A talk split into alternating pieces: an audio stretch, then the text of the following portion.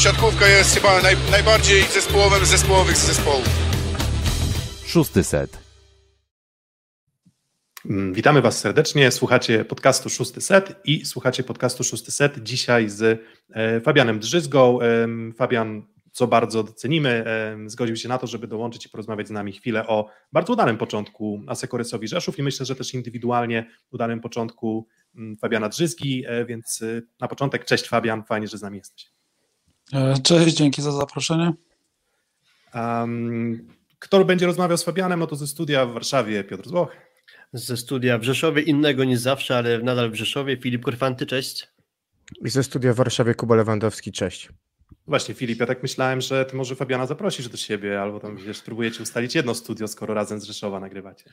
Wiesz co, pół godziny temu byłem w swoim standardowym studio, a się okazało, że router nie działa, więc musiałem szybko się przetransportować gdzieś indziej. Już nie było czasu, żeby z Fabianem dograć, żebym do niego przyjechał. Mm, Dokładnie, więc e, Fabian, e, Fabian w Rzeszowie i Fabian w tym Rzeszowie po powrocie z wojaży zagranicznych, teraz już twój sezon mm, trzeci. Mm, Najpierw tak na chwilę chcielibyśmy wrócić do tego początku twojego powrotu do Rysowi, już w Rysowi byłeś z sukcesami przecież dużymi. Co zmieniło się w lidze przez e, trzy sezony, w których, które spędziłeś na tych zagranicznych wojażach? Ojej. W niektórych, w niektórych klubach władze, niektóre kluby, z niektórymi nie grałem, e, hale. E, W sumie też e, jakoś bardzo długo też mnie nie było, to jednak tylko 3 lata, więc to nie jest jakiś tam okres, nie wiem, 10-8 lat, więc bez przesady, ale jakieś tam kilka nowych drużyn. Właśnie się śmieję, że kilku nowych prezesów.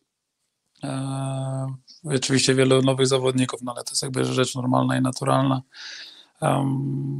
Też ilość drużyn, raz było chyba 14, teraz znowu wróciliśmy do 16, więc e, zmiany w playoffach, zawsze te różne, różne zasady, które nie zawsze są mm, takie same jak w niektórych ligach, czy to piłkarskich, czy, czy koszykarskich. A Mm, coś to na tak- minus powiedziałbyś, że się zmieniło? Na minus nie, na minus myślę, że nie.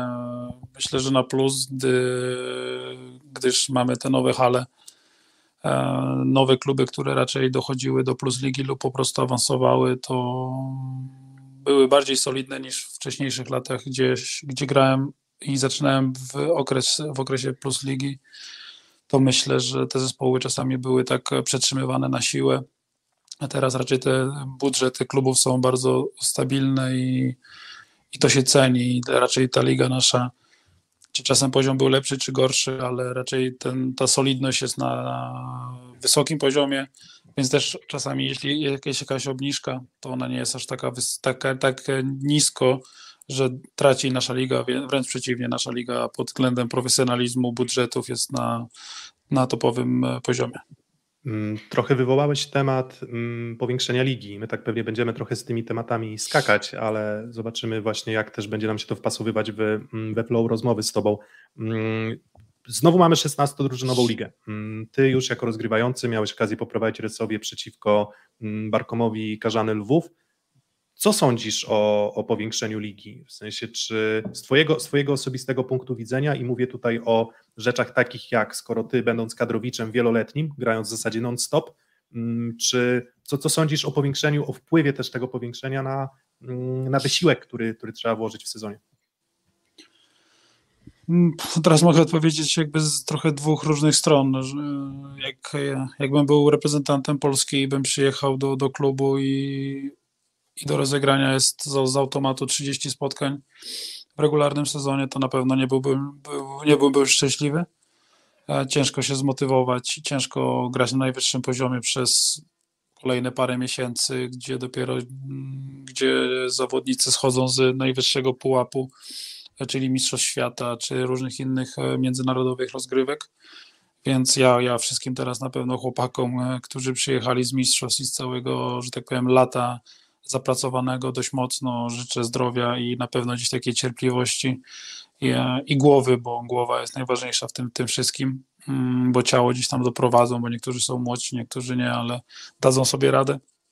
Ale głowa to jest najtrudniejsza mobilizacja, i chęć takiego cały, cały czas rywalizowania, bo jednak nie ma co ukrywać, że na pewno gdzieś te zespoły z tego topu e, na mecze z równymi sobie gdzieś tam się mobilizują naturalnie, a z tymi teoretycznie słabszymi jest e, dużo trudniej i to jest rzecz normalna i naturalna. Więc też podobała mi się wypowiedź e, Daniela Pińskiego chyba. Ja nie jestem od tego, żeby mm, komuś mówić, czy to jest dobre, czy złe. Są mądrzejsi ludzie ode mnie Mm, którzy zarządzają tą ligą i jeśli oni uznali, że 16 drużyn jest, jest ok, to, to znaczy, że jest ok. Masz dwie perspektywy właśnie, tak jak mówiłeś. I czy da się w jednej i drugiej perspektywie, czyli kadry i nie kadry, przegrać cały sezon w jednej formie fizycznej, bez dołków fizycznych? Przy tak nie. zaawansowanej lidze? Nie ma możliwości, nie ma możliwości i dołki dopadną ludzi, którzy byli w reprezentacji, i dołki dopadną ludzi, którzy mieli okres przygotowawczy, że tak powiem, normalny i wakacje mieli wolne, mm, tak jak, tak jak ja, więc e, tylko będą, pewnie to będą to różne etapy. Mm, gdzieś tam te przysłowiowe mówi się, że koniec roku kalendarzowego będzie dla kadrowiczów pewnie trochę trudniejszy, a zawodników e, gdzieś, którzy przygotowali się normalnie, to może być gdzieś luty, ale to nie, na to też nie ma, że tak powiem, jakiegoś e, antidotum czy jakiejś takiej pewnej wiedzy, bo, bo może tak nie być i każdy inaczej do tego się adoptuje lub inaczej to przejdzie. Jeden spadnie forma, spadnie forma, przykładowo mamy skalę od 1 do 10 i gra na ósemkę, siódemkę, to spadnie mu do piątki e, na 3-4 mecze i potem wróci znowu na ósemkę, dziewiątkę, a jeden nagle będzie miał spadek na trzy mecze do dwójki, więc e, chodzi o tą właśnie e, tą skalę, żeby po prostu jak spadniesz, to żeby spać jak, jak najniżej się da na zasadzie e, balansu, żeby to była z szóstki na piątkę, a nie z szóstki na dwóje. Okej, okay. powiedziałeś przedtem, że tak długo cię nie było, bo to były trzy sezony, więc może w lidze niespecjalnie, ale tak się składa, że wróciłeś do Asekoresowi i jak sobie prześledzę personalia tego klubu, nie tylko siatkarzy, ale też osoby, które tym klubem zarządzają, to jednak niewiele osób chyba zostałeś po powrocie, bo z zawodników to był Rafał Buszek w momencie, gdy przychodziłeś w 2020, e, Sergiusz Ruszel w sztabie i ktoś jeszcze? Przypominasz sobie? E, Mateusz e, Przystaś, e, fizjoterapeuta. Maciek Pająk, kierownik. Którego już nie ma od niedawna bardzo? Który akurat tak, od niedawno, niedawno odszedł, powiedzmy 2-3 tygodnie temu. I nie chcę się gdzieś pomylić, ale wrócił chyba Tibo jeszcze... teraz. Tak, wrócił teraz Tibo, ale jeszcze ktoś z góry na pewno. Mm, z, z góry na zasadzie z klubu, z tylko nie chcę teraz się pomylić, więc nie chcę, nie chcę przekręcić. Okay, ale... ale jeszcze dwie, jedna, dwie osoby.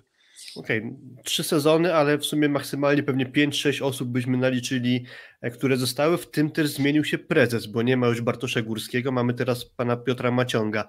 E, powiedziałeś o zmianach w lidze, które zauważyłeś. E, co w takim razie zmieniło się w samym klubie?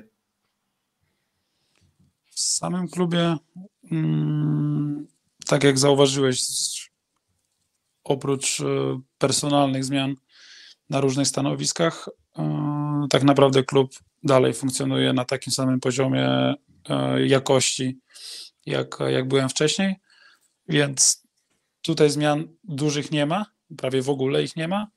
Tak, coś to są najlepsze, ale to są bardzo minimalne jakieś detale, bo mówię, ten klub funkcjonował i funkcjonuje dalej na, na najwyższym poziomie, niczego, niczego tu nie brakuje.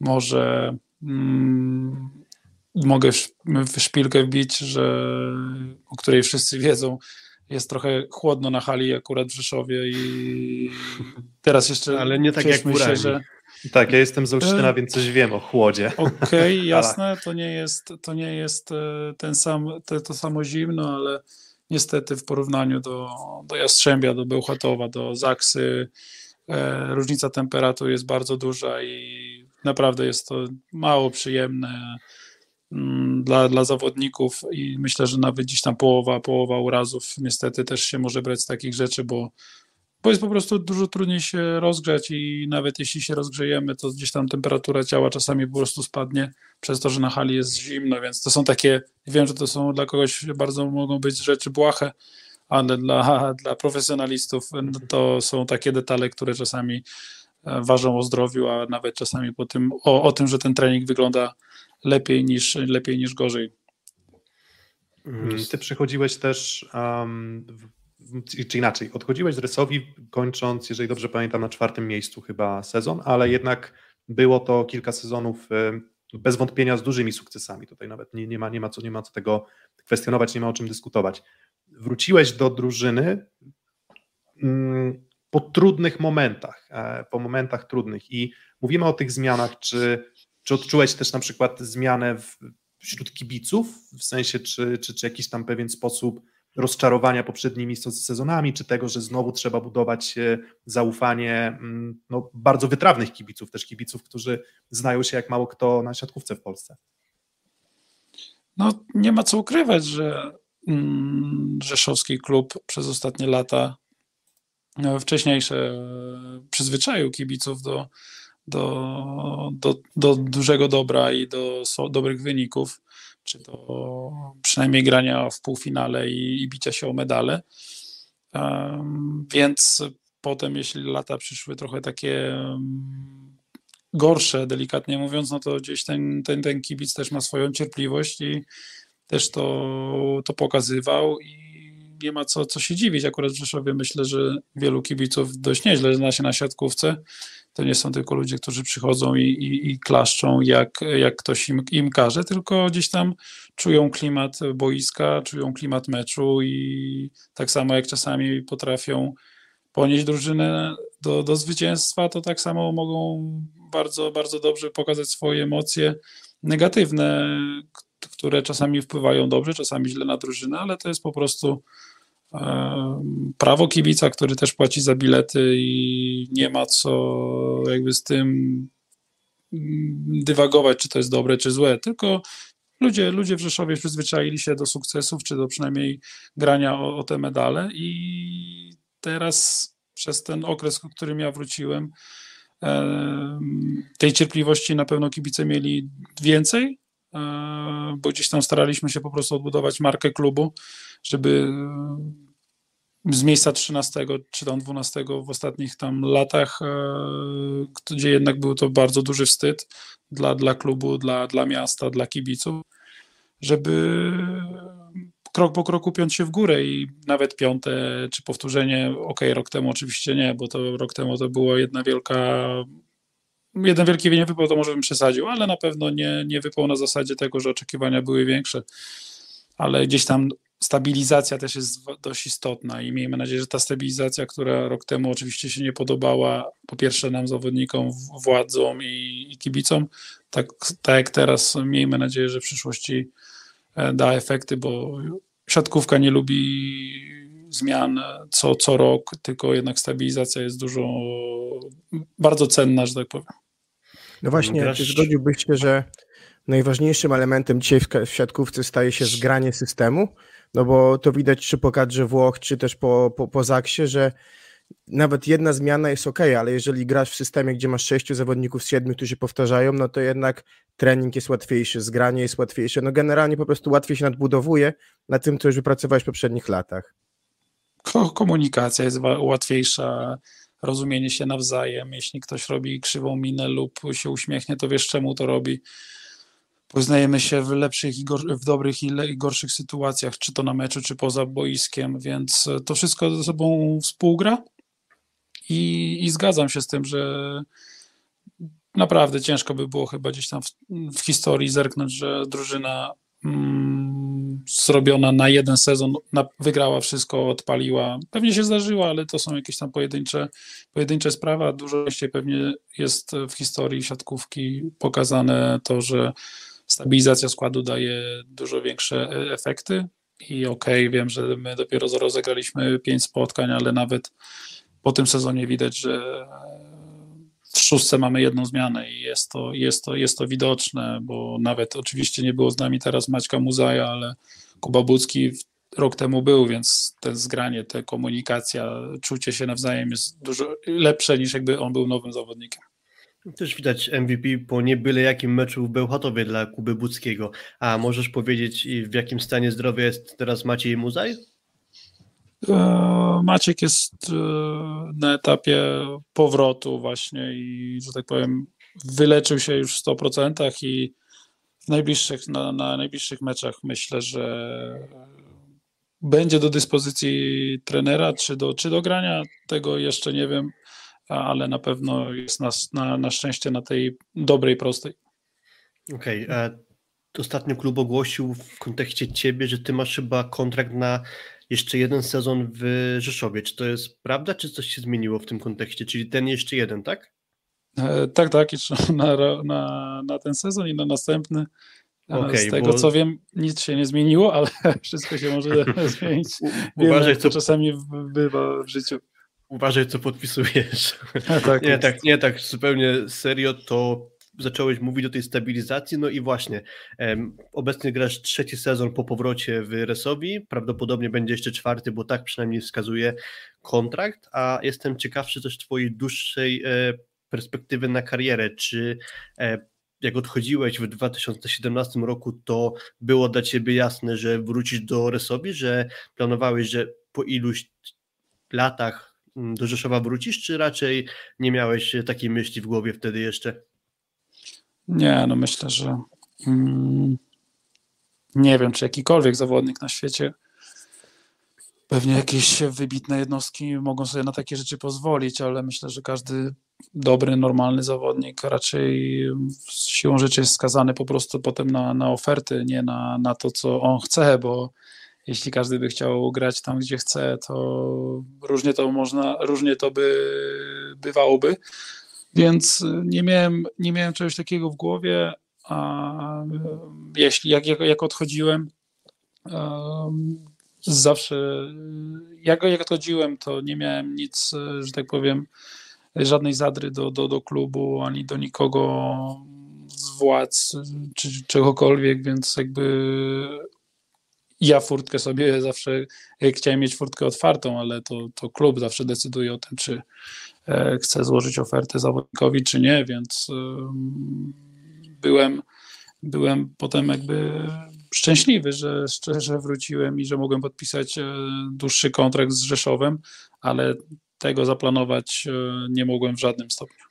Okej, okay, bo ty hmm. zacząłeś mówić jakby o zadrach, a ja chciałbym jednak odwrócić ten kontekst, czyli e, wydaje mi się, tak z perspektywy patrząc, że to ile lat już tutaj jesteś i że tutaj wróciłeś, daje mi takie jakby podstawy, że Rzeszów Ci się podoba i że być może planujesz tutaj e, pobyt na dłużej, może niekoniecznie już jeszcze grając w siatkówkę, ale po zakończeniu kariery, bo e, przedtem jak wracaliśmy do tego sezonu, gdzie Ty odchodziłeś z Resowi, to może to nie był ten sezon, ale Alek Achrem jeszcze był długo w klubie i Alek teraz też jest. e, i właśnie on mi przed do głowy jako osoba, która przybyła z daleka niż Rzeszów i osiadł na stałe, tak samo na przykład Krzysztof Ignaczak i teraz jest jeszcze z, ty, z tobą i z twoją rodziną. Myślisz, że mm, w Rzeszowie jakaś dłuższa historia się dla ciebie szykuje? Niekoniecznie chodzi o granie. Rzeszów ma coś takiego przyciągającego? Nam, mi, mojej rodzinie żyje się, się dobrze w Rzeszowie i, i, i, nigdy złego słowa o, o tym mieście nie, nie, nie powiedzieliśmy. I tak jak powiedziałeś, ja, ja żadnej zadry nie mam czy do klubu, czy do miasta, więc um, życie pokaże, jak, jak, jak, to, jak, jak losy się potoczą. Czy to będzie po prostu jakaś praca po, po, po prostu po karierze, czy cokolwiek innego, ale o, ciężko, ciężko mi powiedzieć. Inaczej mogę odpowiedzieć tak, że e, możemy z żoną żyć. E, nie chcę, żeby to źle zabrzmiało, ale możemy z żoną żyć w Rzeszowie, bo, bo po prostu dobrze nam się tutaj żyje. Mm, a słoneczko w Pireusie mm, miało, miało urok? Miało dużo uroku? No miało, miało, oczywiście, że miało. Jednak, jednak klimat y, kompletnie inny i gdzieś tam y, zawsze żona, która y, dużo bardziej lubi słońce ode mnie, zawsze gdzieś tam mm, przypomina mi, że może na koniec kariery byśmy sobie gdzieś tam wrócili jeszcze do słonecznej Grecji, ale no gdzieś tam muszę balansować między między poziomem sportowym i, mhm. i takimi ambicjami, a, a tylko e, małymi plusami, jakimi są e, pogoda czy trochę inny, inny klimat. To pewnie złoty środek to jakieś Włochy, tam środek w dół, prawda? a jakoś nigdy do Włoch mnie nie ciągnęło i ciężko, ciężko mi, ciężko mi powiedzieć, ale coś tak mi w kościach, kościach mówi, że raczej w lidze włoskiej po prostu nigdy nie zagram i, i tyle. Mm, Jak jest y, Olimpiakos Pireus na tapecie, to tam trener Giuliani aktualnie przybywa. Nie było jakiegoś telefonu przypadkiem? nie, nie, akurat chyba Alberto, Alberto doskonale wiedział, że po pierwsze mam kontrakt jeszcze um, akurat jak on odchodzi, to jeszcze był chyba ponad dwuletni, więc e, ciężko by cokolwiek było z tym zrobić, ale e, też bardzo grzecznie na pewno bym mu podziękował e, za, za taką ofertę i nie skorzystał z niej, bo mam większe, mam większe na razie ambicje i w Olimpiakosie było mi bardzo dobrze i ten okres będę wspominać zawsze bardzo pozytywnie, który dał mi wiele, ale na razie na razie wolę się skupiać tylko i wyłącznie na tym, co jest tu i teraz, a, a grecką historię zostawić sobie tylko jako dobre, dobre wspomnienie. Mm, to jak jeszcze kontynuujemy te takie krótkie wspominki, no to teraz takim wrażliwym tematem jest granie w Rosji. Mm, ty miałeś okazję spędzić dwa sezony, też udane dwa sezony w, mm, w Nowosybirsku. Ty jesteś w kontakcie ze swoimi kolegami z zespołu w jakikolwiek sposób z, właśnie z Nowosybirska? E, szczerze, szczerze powiem, że jak, jak, jak odchodziłem i, i te dwa lata mm, były normalne, e, bez e, ataku na, na, na Ukrainę, to gdzieś tam z niektórymi zawodnikami gdzieś tam wymieniałem się mm, zwykłymi SMS-ami, zwykłymi rozmowami, ale od tego, od tego momentu gdzieś tam wiem, że wiem, że domyślam się, że oni są jakby niczego winni, ale nie mam takiej też potrzeby po prostu gdzieś tam kontaktowania się z nimi i życzę oczywiście im dobrze jako tym indywidualnym osobom, ale mhm. no nie ma co raczej się wypowiadać na temat jakby całego niestety ogólniku, czyli kraju. Mm, a jak oceniasz decyzję Samadero o, o powrocie, o grze w Rosji? No wiele gdzieś tam mm, ciekawych rzeczy, bo przyznam, że Mam Twittera, ale tylko jestem takim mm, gościem, który sobie tylko tam poczyta różne rzeczy, różne opinie, pośmieje się, bo gdzieś przyznał, że wcześniej nigdy nie używałem i, byłem bardzo zdziwiony, jak wygląda życie na, na Twitterze i muszę przyznać, że niektórzy mają niezłą wyobraźnię. E, i, i, I nawet cięty, cięty język, i gdzieś tam można się fajnie, fajnie z tego pośmiać, jeśli się ma do tego dystans. Um, nie wiem, no jeśli, jeśli, jeśli jesteś osobą, która gdzieś tam prosi o, o, o pomoc, nie o pomoc, tylko o to, żeby ludzie w Rosji też porozmawiali, czy zawodnicy, z którymi grał on wcześniej w Moskwie, porozmawiali z kimś i może jakoś wpłynęli na jakieś decyzje, gdzie oczywiście wiemy, że no nie, ma, nie ma takiej możliwości. Gdzieś tam przez te Instagramy czy inne jakieś e, social media on to robił a potem kilka miesięcy później podpisuje kontrakt e, w tym kraju, no to świadczy tylko o nim, a nie o, o kimś innym i są różne sytuacje. Po prostu, no, pewnie na papierze wszystko się zgadzało i, i człowiek zapomniał, e, do jakiego kraju jedzie. Mówiłeś, że chciałeś się skupić na tym, co tu i teraz. No więc e, przychodzi Giampolo Madei, no i na Twitterze między innymi, czy w ogóle w mediach było zastanowienie się, bo to jest postać, która prowadziła faktycznie czy Lubę, czy przez chwilę kadrę Włoch, więc dla nas jakby w świadku znana, ale dla zwykłego kibica może nie aż tak znany trener. Jak wyglądają początki z nim? Jaki jest jego sposób na grę? Czy jest coś takiego, co go rzeczywiście charakteryzuje? No bo widać w waszej grze dużo lepszą grę blok obronną niż rok temu, chociażby jak rzucić na to okiem pierwszy raz i pewnie to jest kwestia oczywiście zgrania, ale może są jeszcze jakieś rzeczy dla niego mocno specyficzne, wynikające z jego warsztatu? Ciężko, ciężko mi powiedzieć, tak, e, bo nie ma, nie ma co porównywać żadnych trenerów do siebie nawzajem, bo każdy ma swoje plusy, minusy, nazwijmy to tak kolokwialnie, jak każdy zawodnik, ale mm, może po prostu gdzieś ta, ta chemia między, między zawodnikami, która jest teraz yy, i ludzie, którzy lepiej wyglądają fizycznie, dają więcej nawet w takim elemencie, jak powiedziałeś, w bloku, tak? E, bo, bo nie ma co ukrywać, że do tego bloku czasami gdzieś tam, szczególnie jeśli się skacze do takich zawodników jak, nie wiem, e, Błaje, Hadrawa, czy Karol Butryn i tak dalej, i tak dalej w naszej lidze, no to gdzieś tam same rączki nie wystarczą, bo wtedy raczej to będzie przeszkadzać niż pomagać. No, więc trenujemy normalnie. No, jakby trener nie wymyślił nagle kwadratowego, kwadratowego koła i nie, nie wiem, nie kopiemy piłkami po ścianach albo nie gramy na cztery i takie rzeczy, tylko no, wszystko wygląda normalnie. Na krzesła nie ma grania?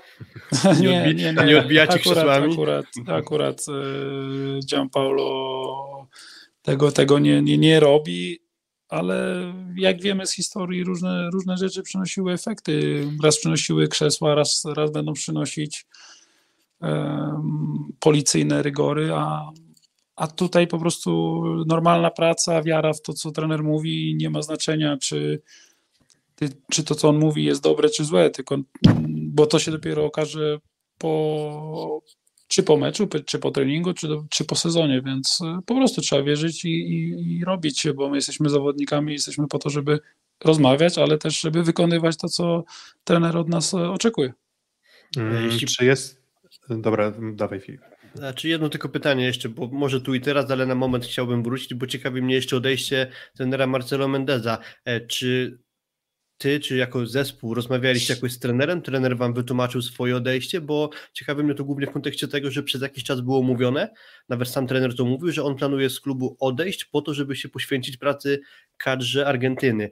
A jak wiemy, teraz wylądował w Jastrzębskim Węglu. Mm, jak wyglądało jakby twoje jakby pożegnanie z trenerem Mendezem? On jakoś tłumaczył swoją decyzję, że opuszcza Rzeszów? Po pierwsze, jakby no ja nie jestem osobą, która gdzieś tam ani to, czy może to oceniać, czy to dobrze, czy źle, bo z Marcelo bardzo dobrze mi się pracowało. Jest to super człowiek, po pierwsze. E, pomijając aspekty trenerskie, jest to kapitalny człowiek, z którym mam jakiś kontakt do, do teraz. Gdzieś tam możemy sobie pożartować, porozmawiać i sobie to bardzo cenię. Zdecydował tak, a nie inaczej. Słyszałem o różnych rzeczach, ale ja na pewno nie jestem e, jego żadnym adwokatem, żeby go ani tłumaczyć, ani chwalić, ani ganić. Taką podjął decyzję, taki, taki jest sport zawodowy, to jest jego, jego praca, jego, jego pasja.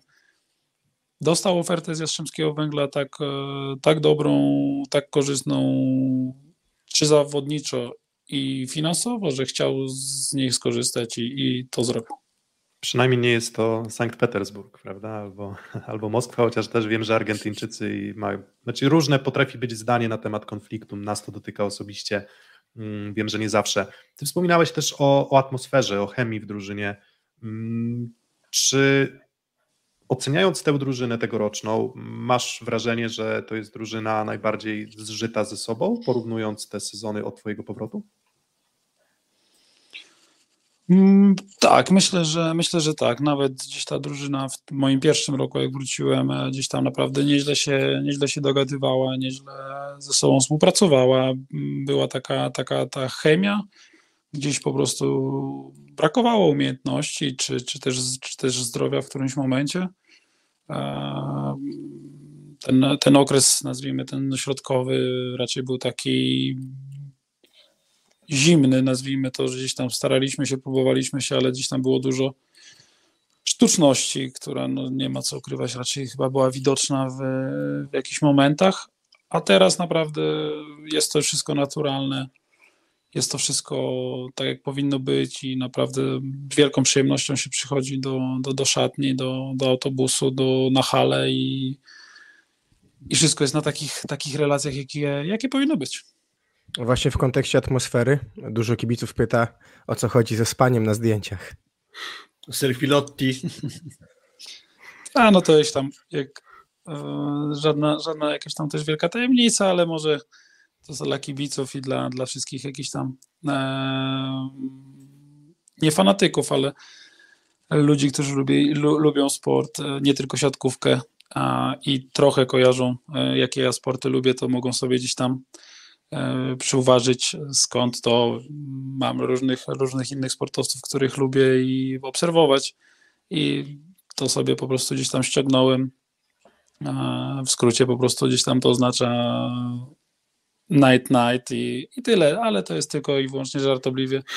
To nie jest żadne obrażanie czy kogokolwiek. To jest jakaś, nazwijmy to, celebracja akurat wygranego meczu. A siatkówka, tak jak koszykówka idzie w stronę rzutów za trzy, to, to w siatkówce tym, tym rzutem za trzy jest serwis właśnie powoli? No myślę, że siat zagrywka już od jakiegoś dłuższego czasu jest e, bardzo istotna w siatkówce, ale e, jak pokazuje nawet ostatni mecz nasz z Bełchatowem, e, jedną z dłuższych serii, którą zrobiliśmy była przy zagrywce Jana Kozamernika, który nie to, że idzie na zagrywkę i robi 120 na godzinę i ciężko ją przyjąć, tylko gdzieś pograliśmy blokiem i, i obroną i on zrobił też bardzo dobrą robotę na zagrywce. Więc gdzieś tam bym to wypośrodkował, że na pewno siła jest bardzo istotna na zagrywce, ale też dużo więcej cierpliwości i znalezienie takiego fajnego balansu.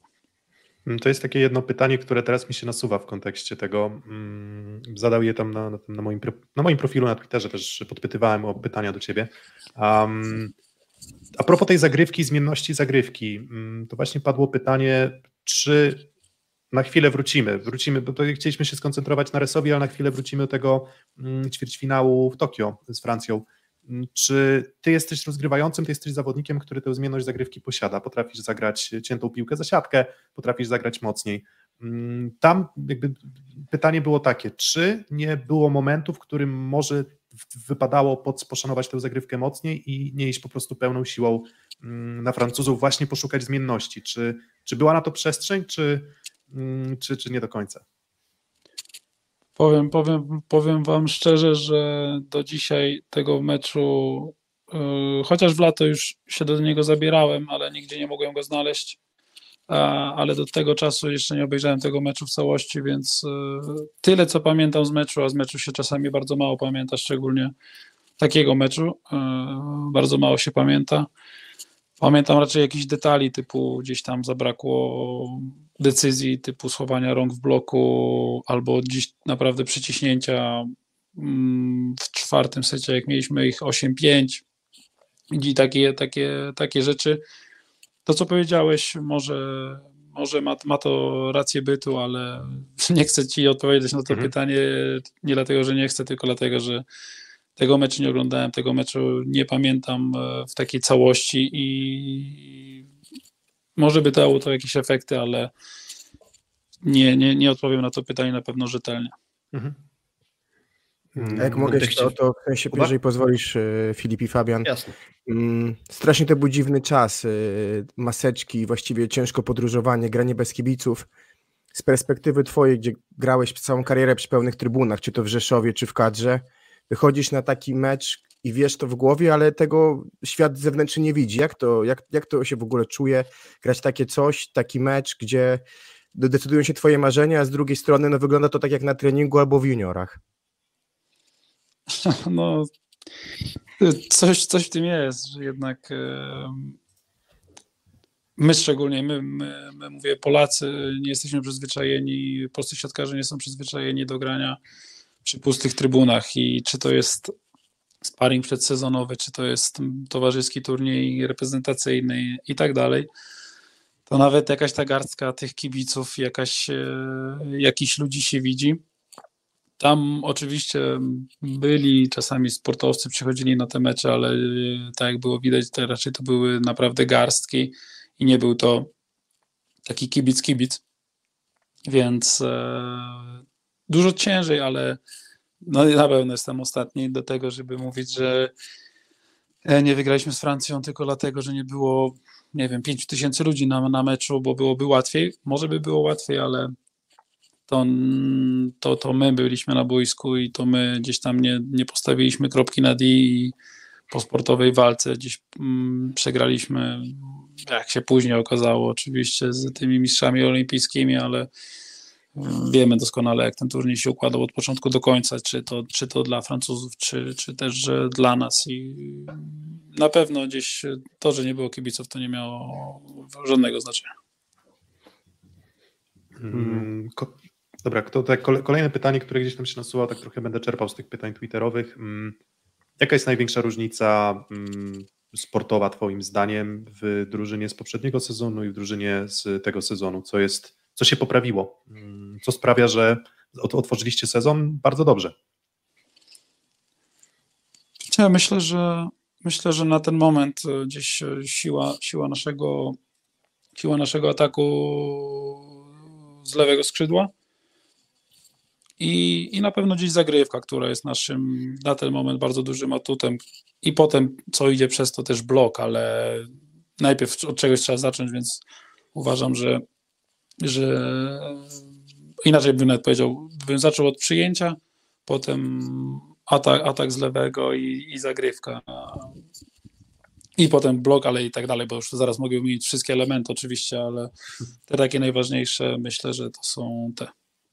E, rok temu e, przed e, meczami z Zawierciem byłeś u Piotrka Siekierskiego z Volley Time i powiedziałeś, że liga się rozstrzyga w trzy dni i wtedy chyba waszym też problemem był start poprzedniego sezonu, że gdzieś jednak ta pozycja na koniec fazy zasadniczej spowodowała, że graliście no, z rywalem 4-5, tak? Tu pewnie też wam przyświeca od początku sezonu, że im lepiej zagracie na początku, tym jest wyższa szansa na, na lepsze rozstawienie po playoffie, prawda? Zdecydowanie. No myślę, że po pierwsze my nie możemy się, się stawiać e, w roli żadnego mega faworyta w żadnym meczu.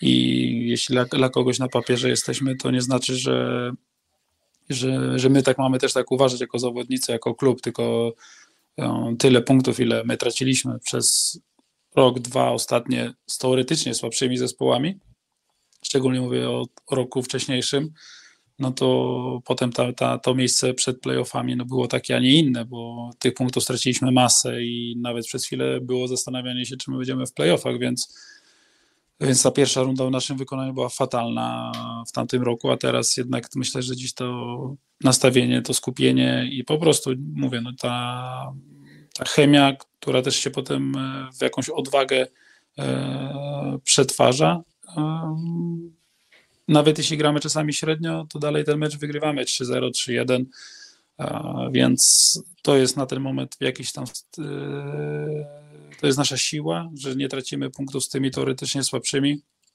a, a myślę, że w tamtym roku, a w tamtym roku było to właśnie kompletnie inaczej. I nawet co do tego, co powiedziałeś, że w trzy dni się decydują playoffy, to, to też tak niestety było, bo na akurat playoffy przed samymi playoffami sam Dero nie trenował 12 chyba dni i wrócił dwa dni przed. E, tak naprawdę nie gotowy w ogóle i Klemen Czebul akurat dosłownie chyba dzień wcześniej rozchorował się i to było dość poważne, bo potem miał jakieś zawroty głowy i tak dalej, więc no, w trzy dni akurat też mieliśmy trochę, trochę, trochę pecha. A teraz to, co różni sobie tę obecną z poprzednią, to jest to, że ty bardzo długo miałeś okazję z tymi zawodnikami się przygotowywać do sezonu. I zmierzam do pytania, e, jak twoja dyspozycja albo twoje jakby samopoczucie na starcie sezonu i to, że mogłeś przepracować cały okres przygotowawczy, e, wyglądało teraz względem tych lat w reprezentacji, albo jeszcze inaczej, jaki jest największy i, naj, i co, było, co jest najlepsze i co najgorsze w tym, że nie było cię na kadrze właśnie w kontekście e, twojego startu w klubie?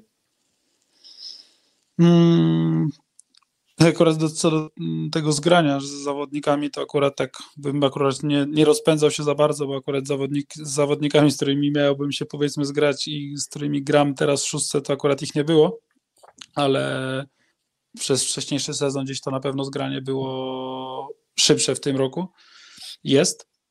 I tak naprawdę dziś to jest granie dużo szybciej muszę złapać tylko z TJ-em DeFalco i z chłopakami, którzy oczywiście wyszli nowi i byli w okresie przygotowawczym, to akurat y, tu, tu, tu masz rację, tak mogliśmy popracować i się, i się zgrać, tylko akurat na ten moment i wszystkim życzę grania, ale to też okazuje, pokazuje po prostu siłę drużyny. Jeśli nie będzie zmian, to znaczy, że będziemy dobrze grać i, i będzie zdrowie.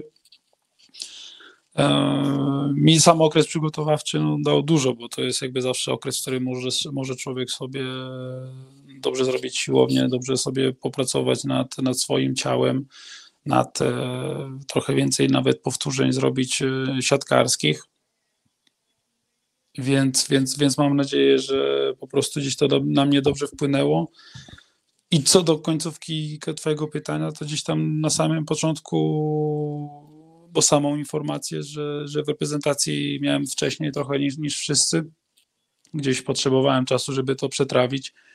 I, i nie było mi łatwo i gdzieś te jakieś mecze, nawet pojedyncze, może czy starałem się nie pokazywać, czy coś, e, czy było widać, czy nie, to jakby nie ma, nie ma znaczenia, ale gdzieś tam to we mnie to się działo i później nawet jeśli okres, okres reprezentacyjny się zaczął, to gdzieś tam pierwsze dwa mecze, jak obejrzałem, to gdzieś tak dziwnie, dziwnie się czułem, ale potem, potem tą żabę już e, przełknąłem i, i, i, że tak powiem, już byłem takim normalnym polskim kibicem, e, który może trochę więcej rozumie siatkówki i wiedział mniej więcej jaki zawodnik jak gra i, i, i co potrafi, więc te mecze oglądałem sobie troch, trochę tak kibicowsko nazwijmy to trenersko, trzymając za chłopaków kciuki, bo, bo, bo grali o swoje marzenia i, o te najważniejsze, cele, w których oczywiście sam bym chciał e, uczestniczyć, ale no takie, takie, takie jest życie i, i, i tyle, nie ma co nad tym płakać.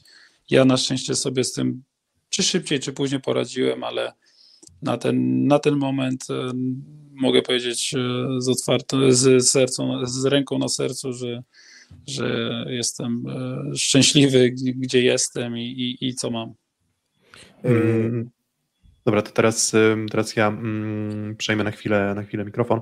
Mm, najpierw tak cytat kibic, od który, który otrzymał od pana srebrny medal. Tutaj kilku, kilkukrotnie wysyłał komentarz, więc pozdrawia. E, pozdrawia serdecznie. ja mam pytanie, jak istotne dla rozgrywającego w Twojej ocenie jest przygotowanie fizyczne? Mówi się, że tam nie wiem, gdzieś tam historycznie wspominało się, że tam artyści, tylko odbicie palcami. Mm, teraz mam wrażenie, że jakby rola rozgrywającego już wymyka się tylko i wyłącznie prowadzeniu gry. Oczywiście podstawowym elementem, za który jest oceniany, jest oczywiście no, pewnie skuteczność zespołu, czy jak to lubi Oskar Kaczmarczyk mówić, wygranie każdej kolejnej akcji. Mm, ale jak, tu, jak bardzo przygotowanie fizyczne pomaga właśnie w tym, żeby prowadzić grę, czy na przykład um, być dokładniejszym Mm, moim zdaniem fizy, zawodnik na, na, na, na mojej pozycji na rozegraniu nie musi być, że tak powiem, maszyną, która podnosi nie wiadomo ile kilogramów lub jak, jak wysoko skacze. Dziś to są elementy, które mogą, mogą pomóc, ale przy, przy tej nowoczesnej siatkówce, oczywiście jeśli doda zagrywkę, jeśli doda blok, Obronę to może nie, bo akurat obronę to myślę, że żaden e, fizyczny zawodnik aż tak bardzo to myślę, że nie jest za dobry, ale ta fizyka może pomóc na, na nogę i na nogi. E, chodzi mi o to, że czym rozgrywający jest szybszy w jakiś sposób, może szybciej podbiec pod piłkę, to wtedy może po prostu dokładnie piłkę wystawić, więc to są rzeczy takie, nazwijmy to fizyczne ale fizykę, co z tego, że jeśli dobiegniesz szybko na nogach, ale jak nie umiesz odbić palcami, to myślę, że skala statystyczna, procentowa, nazwijmy to, jest taka, że pewnie gdzieś z 80 piłek każdy dobiegnie i tymi palcami pracujesz, a 20 czasami tymi nogami można nadrobić tą fizyką kolokwialną, ale jednak bez, nazwijmy tych palców, to można sobie za dużo fizyki. Samą fizyką na pewno nie nadrobi się palców, a odwrotnie myślę, że można nadrobić. Mm, a czujesz się ty i drużyna mm, dobrze przygotowany fizycznie, czy inaczej? Czy może lepiej przygotowany fizycznie niż w poprzednich sezonach? Nie wiem. E, na ten moment czujemy się dobrze. Ja się, ja mogę mówić za siebie tylko i wyłącznie. Ja się czuję dobrze. W tamtych latach też się czułem dobrze, w ostatnich latach w Rzeszowie nie, nie narzekałem na zdrowie.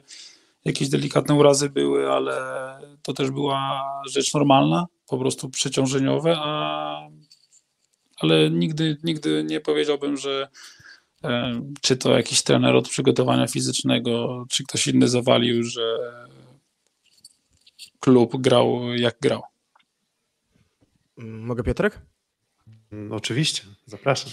E, Fabian, u Tomka Smokowskiego mówiłeś e, na samym początku w ogóle, e, statystyka, statystyka i jeszcze inne kłamstwo. I chciałem zapytać, czy ty przed meczem bardzo mocno patrzysz na liczbę przeciwnika, jeżeli chodzi o potem pomysł i game plan na, na spotkanie, czy, czy po prostu już na tyle znasz ligę i też, też jakby widzisz po sytuacji na boisku, będąc no jednak już bardzo doświadczonym rozgrywającym, komu warto zagrać piłkę, bo wydawało mi się na przykład, że ze Skrą bardzo dobrze wybierałeś momenty, kiedy grałeś do Kuby Budzkiego.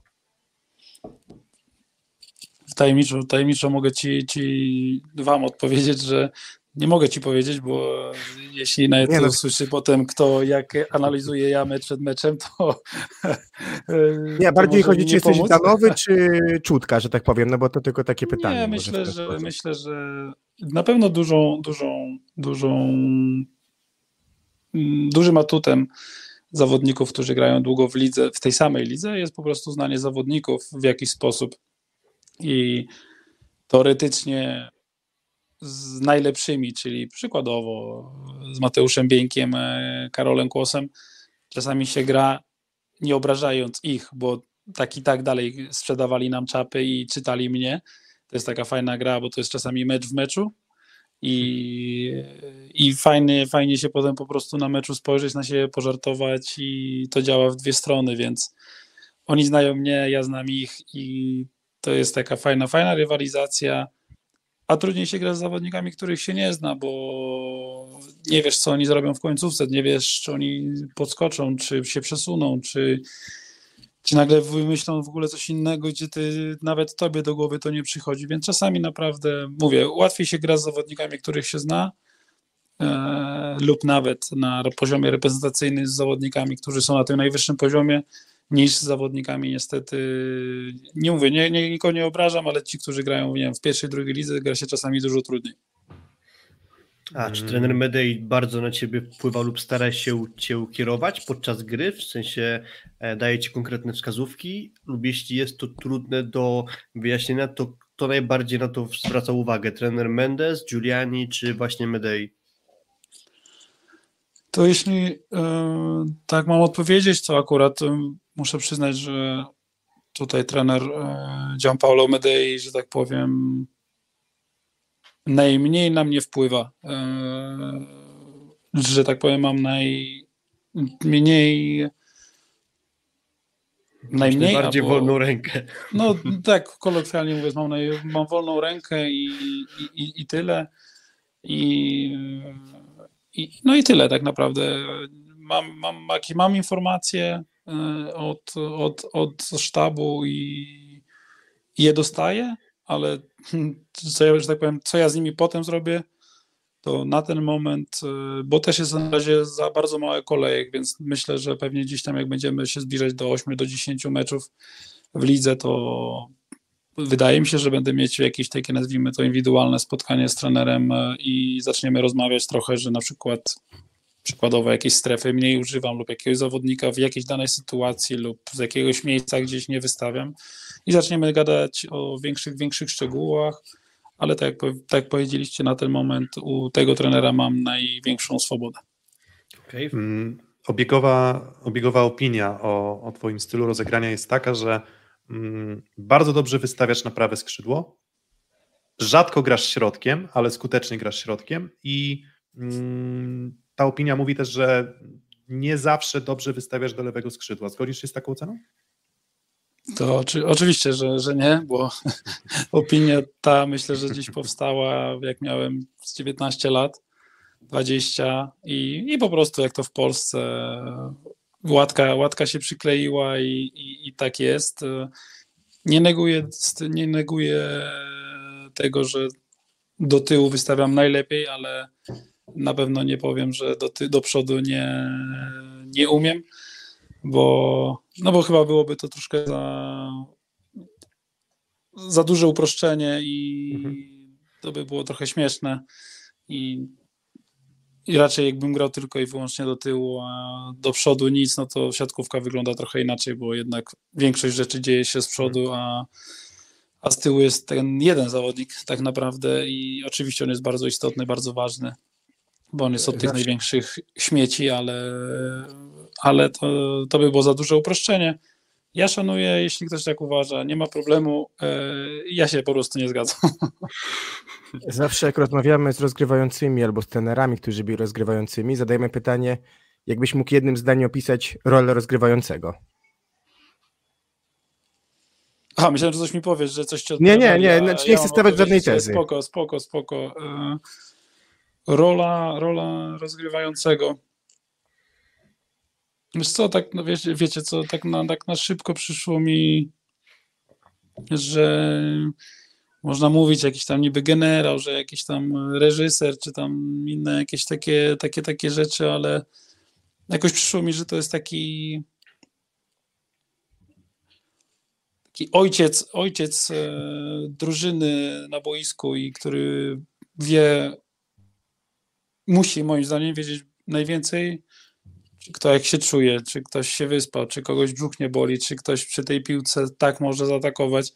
Jest naprawdę bardzo wiele e, rzeczy, informacji, których skąd, bo skąd też ludzie mają wiedzieć, jakby no skąd mają wiedzieć takie informacje kibice, którzy przychodzą po prostu na mecz poglądać widowisko, ale moim zdaniem pozycja rozgrywającego to jest taki trochę opiekun, trochę tata, em, który też często, nawet jeśli nie jest jego wina, to, to, to powinien brać to na siebie i zrzucać odpowiedzialność z innych na siebie, żeby po prostu ludzie, którzy potem wykonują atak czy, czy, różne, czy inne elementy mieli tą swobodę, a, a ten zawodnik musi gdzieś tam sobie po prostu to wziąć na barki i sobie z tym, z tym biegać i sobie to potem rozrzucić. I mówię, no tych informacji oprócz samych tak, taktycznych, moim zdaniem, zawodnik na mojej pozycji powinien mieć dużo więcej, że ten stał dzisiaj lewą nogą, nie wypił kawy i, i tak dalej, i tak dalej.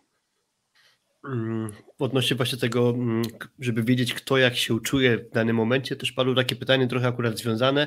E, Kto jest Pana najlepszym kumplem w drużynie?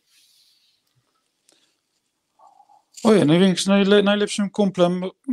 Szczerze, mam, mam, mam kilku, jak to zawsze, bo nie wszyscy się, się musimy kochać i nie, nie spędzam ze wszystkimi czasu poza, poza boiskiem.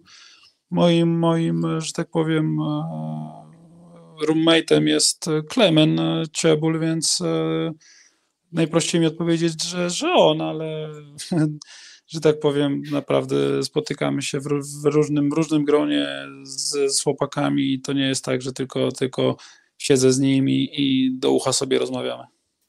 E, Przedtem też padło o tych łatkach, które tobie jakby trochę zostały przez lata przyszyte i też pamiętam takie pytanie się pojawiło, jak gdybyś na pstryknięcie palcami mógł zmienić jedną swoją rzecz lub poprawić jedną swoją rzecz e, w swoim graniu, to co by to było? To myślę, że, że, że blok pewnie. Chciałbym mieć taki, e, że tak powiem, bardziej agresywniejszy, bardziej lepiej układać technicznie e, się, się w bloku, bo blok myślę, że jest moim naj, najsłabszym e, elementem, ale tak po cichu to wytniecie najwyżej, żeby to nie poszło w. Nikt, nas, nie mało- słucha, nikt nas nie bo słucha. Pewnie, bo pewnie akurat Nie, mało, no. mało, mało kto wie akurat o tym, więc To właśnie to, to, to, to, my, to, my, to my, i oczywiście. 108, my i 189 osób, które nas teraz słuchają, to cicho, cicho, a zobaczymy jak będzie z całą resztą, która, która odsłucha już po, e, po, po odcinku. Mm, Ja jeszcze takie jedno pytanie mm, a propos też wystawy na, na lewe skrzydło. Ty wspominałeś o tym, że musisz się zgrać z TJ-em DeFalco. To jest jakby postać, z którą ty jeszcze okazji grać mm, nie miałeś. E, I czy jest to duże wyzwanie? Pytam też w kontekście tego, że z poprzedniego sezonu można było zapamiętać bardzo, bardzo szybką, taką czasem zwariowaną grę, jaką proponował właśnie TJ-owi Janek Firley. Um, czy to jest wyzwanie, żeby dopasować się do zawodnika, który tak uwielbia quickie? No, właśnie dobrze powiedziałeś, to nie jest tak, że mm, i to nie jest żaden e, przytyk do, do, do Janka Firleja, to nie jest to, że Janek Firley jemu tak narzucił, tylko TJ narzuca rozgrywającemu i to jest normalna rzecz, bo to rozgrywający musi się dostosować do zawodnika, a nie odwrotnie. Więc e, tak, tak, TJ gra, gra bardzo szybko i gdzieś ma swoje bardzo duże atuty, tą, tą szybkość, tą skoczność, bardzo takie mm, sprawne nogi, które gdzieś nawet poprawiają niedokładną wystawę, ale też jeszcze jest w takim wieku, w którym mm, może się bardzo dużo nauczyć, nawet jeśli chodzi o sam atak, nie mówię o jakichś innych rzeczach, bo już na tym się trochę mniej znam, jak na przykład przyjęcie, ale mm, w ataku myślę, że może mieć jeszcze dużo większy potencjał i nie zawsze ta jego szybkość jest jego największym atutem, tylko i na tym trzeba też popracować, żeby w odpowiednim momencie wykorzystywać to, co on ma najlepsze. Mm, jest, jesteśmy przy TJ'u DeFalco i jedno pytanie mi się nasuwa, bo też a propos tych łatek trochę i tego, że ludzie obserwują zawodnika z perspektywy e, telewizji, a rzadko mają okazję widzieć, co się dzieje w zespole wewnątrz, to z kolei o TJ-u krąży coś takiego, że on swoim zachowaniem, po swoich nieudanych akcjach może negatywnie wpływać na kolegów, jakby po jego mowie ciała z zewnątrz widać, jakby on miał pretensje do całego świata, tylko nie do siebie. E, czy coś takiego ty, będąc jego kolegą, znając go już trochę, możesz powiedzieć, że na przykład to jest nieprawda, albo że rzeczywiście to mogło wkurzać, ale już się dogadaliście? Jak ty to czytasz? Nie, no tak jak mówię, TJ też jest kolok- znaczy nie kolokwialny, tylko jest jeszcze w miarę młodym zawodnikiem, szczególnie, że to jest jego chyba mm, jak mi mówił, już nie chcę skłamać, teraz czwarty albo piąty sezon dopiero w Europie, więc mm, też trzeba pamiętać, że akurat oni, czyli Amerykanie po tym, po tym koledżu przyjeżdżają trochę starsi do, do, do, do ligi, do lig europejskich i potrzebują też okrzepnięcia, trochę różnych rzeczy, też są poza domem. To nie jest też takie łatwe i przyjemne, jak czasami my mamy Polacy. Akurat mamy dużo szczęścia, że gramy we własnym kraju. Więc tego, jego zachowania można odbierać jak sobie każdy chce i nawet jakiemuś zawodnikowi mogą one nie pasować na boisku czy na treningu, bo te rzeczy nie dzieją się tylko na, na meczu, tylko też na treningu, bo po prostu TJ taki jest, ale jeśli się go potem pozna, się z nim porozmawia, bo takie rzeczy po prostu trzeba wyjaśniać, że mm, reagujesz tak, a nie inaczej. Na kogoś to wpływa dobrze, na kogoś to źle. Jeden macie gdzieś, że tak robisz, ale drugi będzie to przeżywać. Po prostu trzeba porozmawiać i się dowiedzieć, o co chodzi no jeśli się to zrobi, co jest bardzo prostą sprawą, bo na szczęście rozmowa jeszcze niczego nie kosztuje, to mm, się dowiaduje człowiek nagle, że tak naprawdę on w 95% zawsze ma i tylko i wyłącznie pretensje do, do siebie, a jeśli będzie miał pretensje do ciebie, to nie będzie robić tego za plecami, tylko przyjdzie i powie ci to w twarz.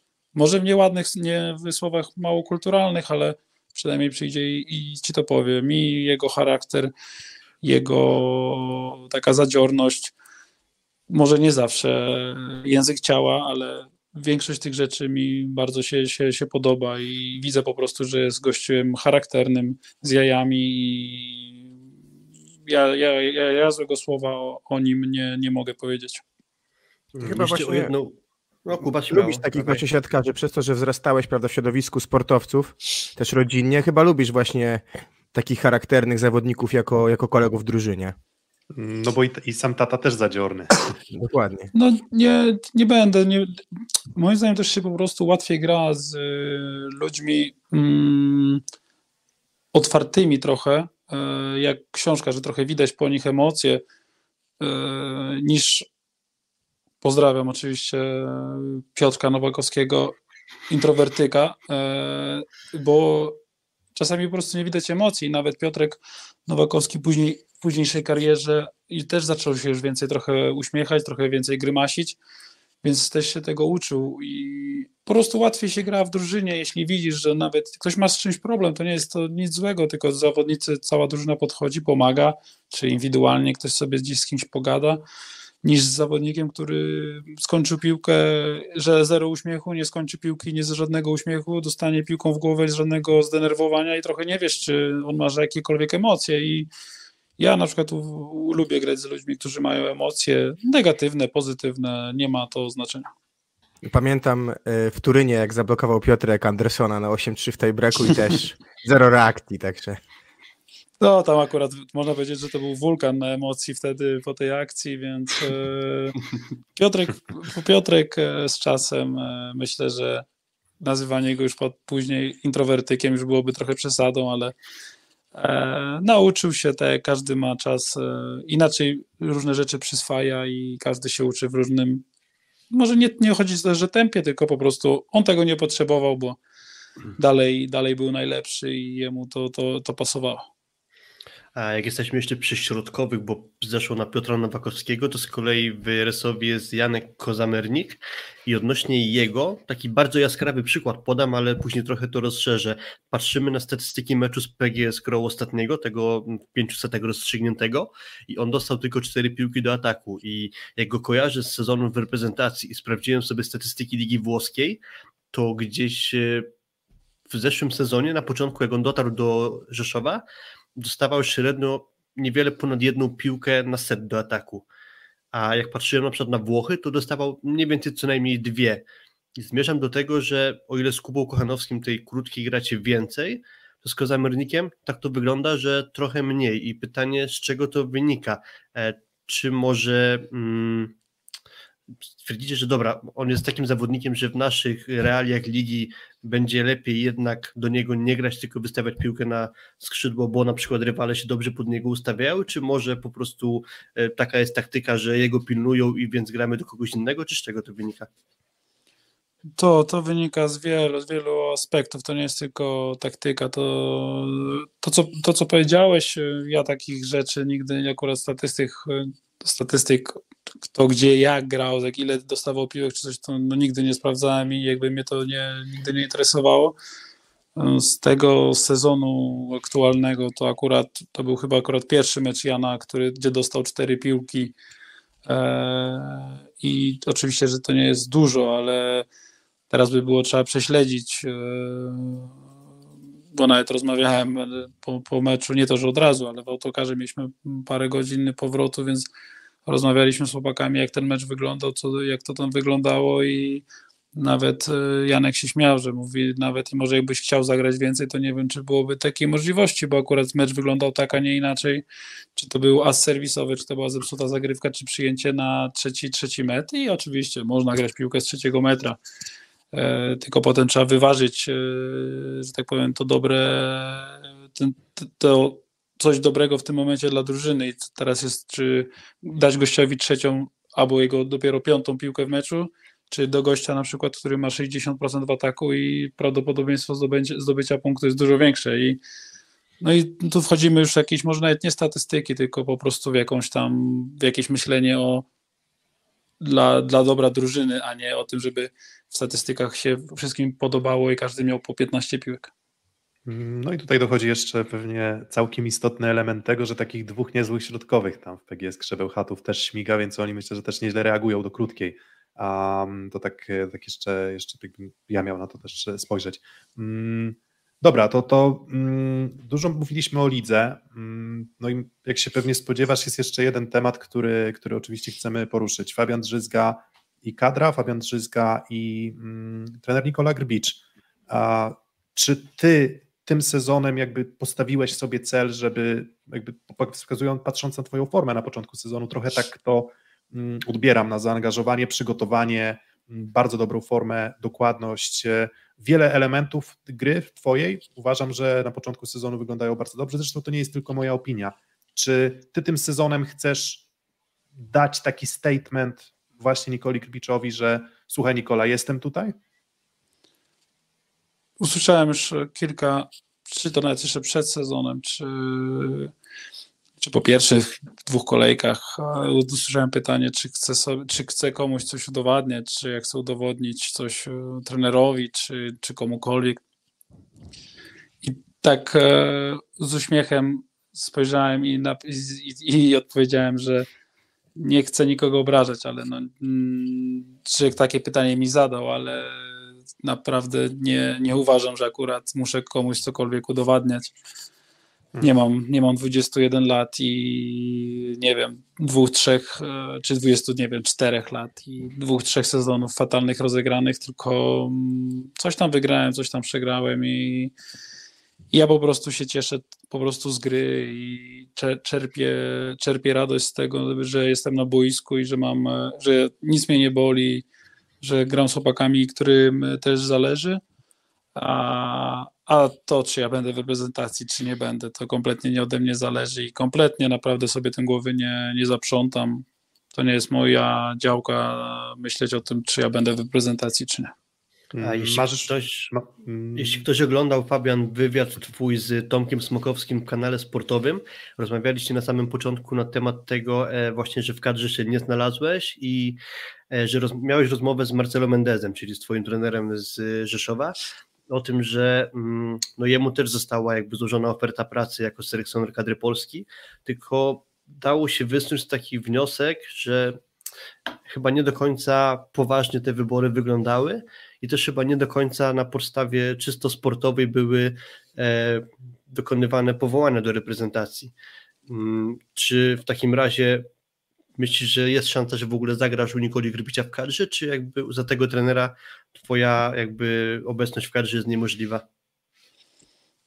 To nie, jest, to nie jest pytanie do mnie, to jest chyba szybciej pytanie do, po pierwsze do trenera Grybicza, e, bo to on, on ustala skład, e, czy to szeroki, czy potem wąski, nie ma znaczenia.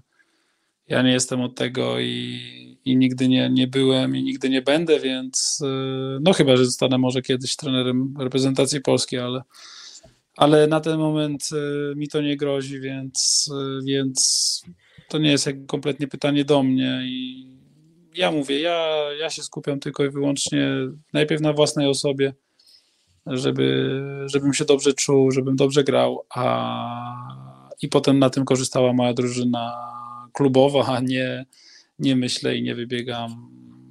Mam marzenia, mam, mam, swoje, mam swoje cele w życiu, ale e, wiem, wiem też, co jest najważniejsze w życiu. Mm, dobra, no to wydaje mi się, że mm, tutaj mm, możemy postawić kropkę. Ostatnie chyba nasze pytanie na dzisiaj. To pytanie, takie trochę powiązane będzie. Pierwsza sprawa, czy takie mecze jak Superpuchar Polski, bo jutro Zaksa, grupa Azoty Zaksa zmierzy się z Jastrzębskim Węglem. Oglądasz takie spotkania, czy raczej nie, nie, nie zaprzątasz sobie głowy? Jak mi powiesz o której godzinie, to ci odpowiem, czy, czy obejrzę. O 18. O 18. 18 to już ci odpowiadam, że nie obejrzę, gdyż mamy trening i wielu, wiele spotkań. Akurat mamy tą czasami przyjemność i te mecze są od 14 do 21 albo 23, w zależności jak długo trwają.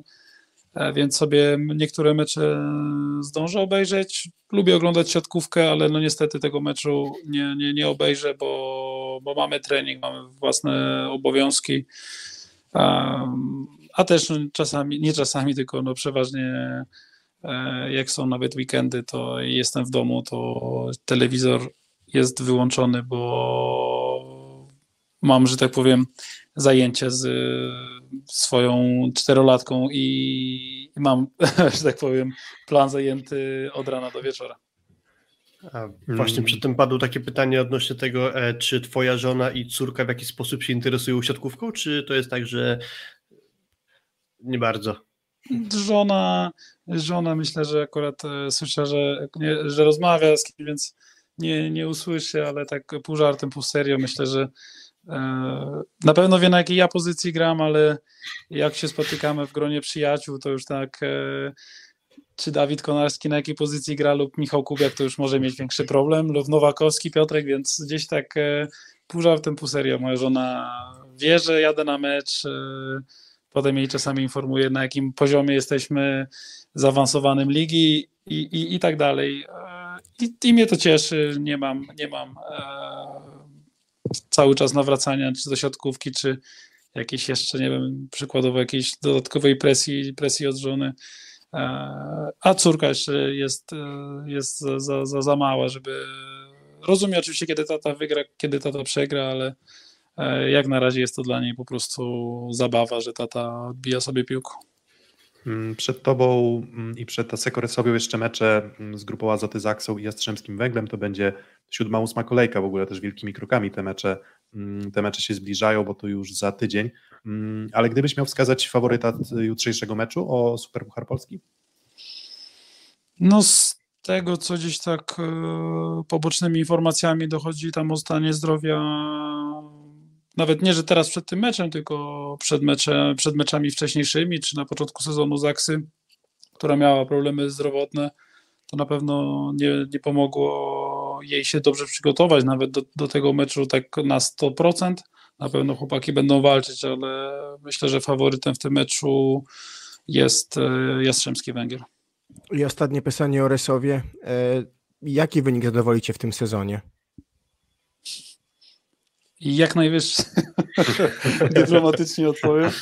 E, a tak na poważnie, no to myślę, że po wszystkich tak ściągam, ściągam na razie w dół, na ziemię, bo, bo dawno w Rzeszowie oczywiście nie było takich e, dobrych, że tak powiem, do, dobrego startu sezonu, ale nie ma co, co się podniecać i to jest tylko początek sezonu, więc ja, ja sobie tak e, taki plan, plan minimum daję, że bycie w czwórce na zasadzie bicie się w półfinale i zobaczymy, co tam potem pójdzie, bo wiemy też, że e, czasami te, te końcowe playoffy wyglądają trochę mm, nie tylko siatkarsko, ale też trzeba patrzeć zdrowie. na zdrowie i niestety ten okres playoffowy też jest, jest bardzo ciasny, nie jest on rozłożony, nie wiem, na trzy tygodnie, tylko chyba dalej jest tak naprawdę w ciągu tygodnia czy półtorej się będzie rywalizacja decydować, więc e, życzmy wszystkim zdrowia, żeby te mecze były na najwyższym poziomie. Ja mówię, a ja sobie życzę i klubowi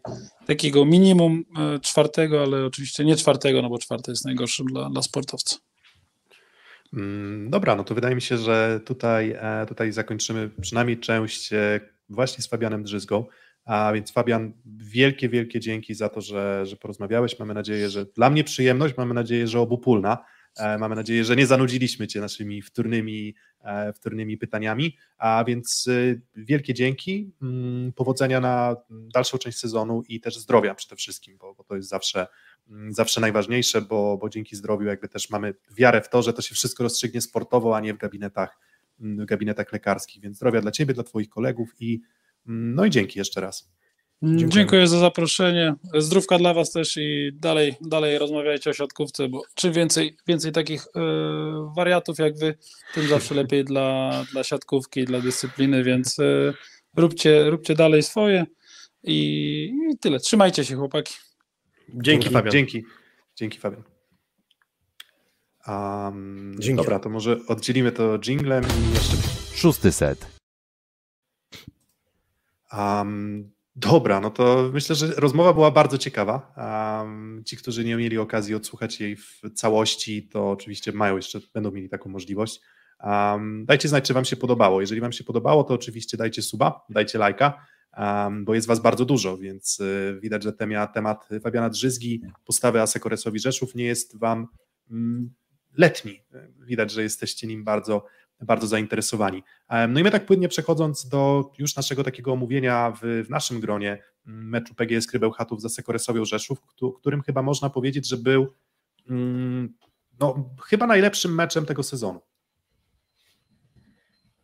Myślę, że bez wątpienia.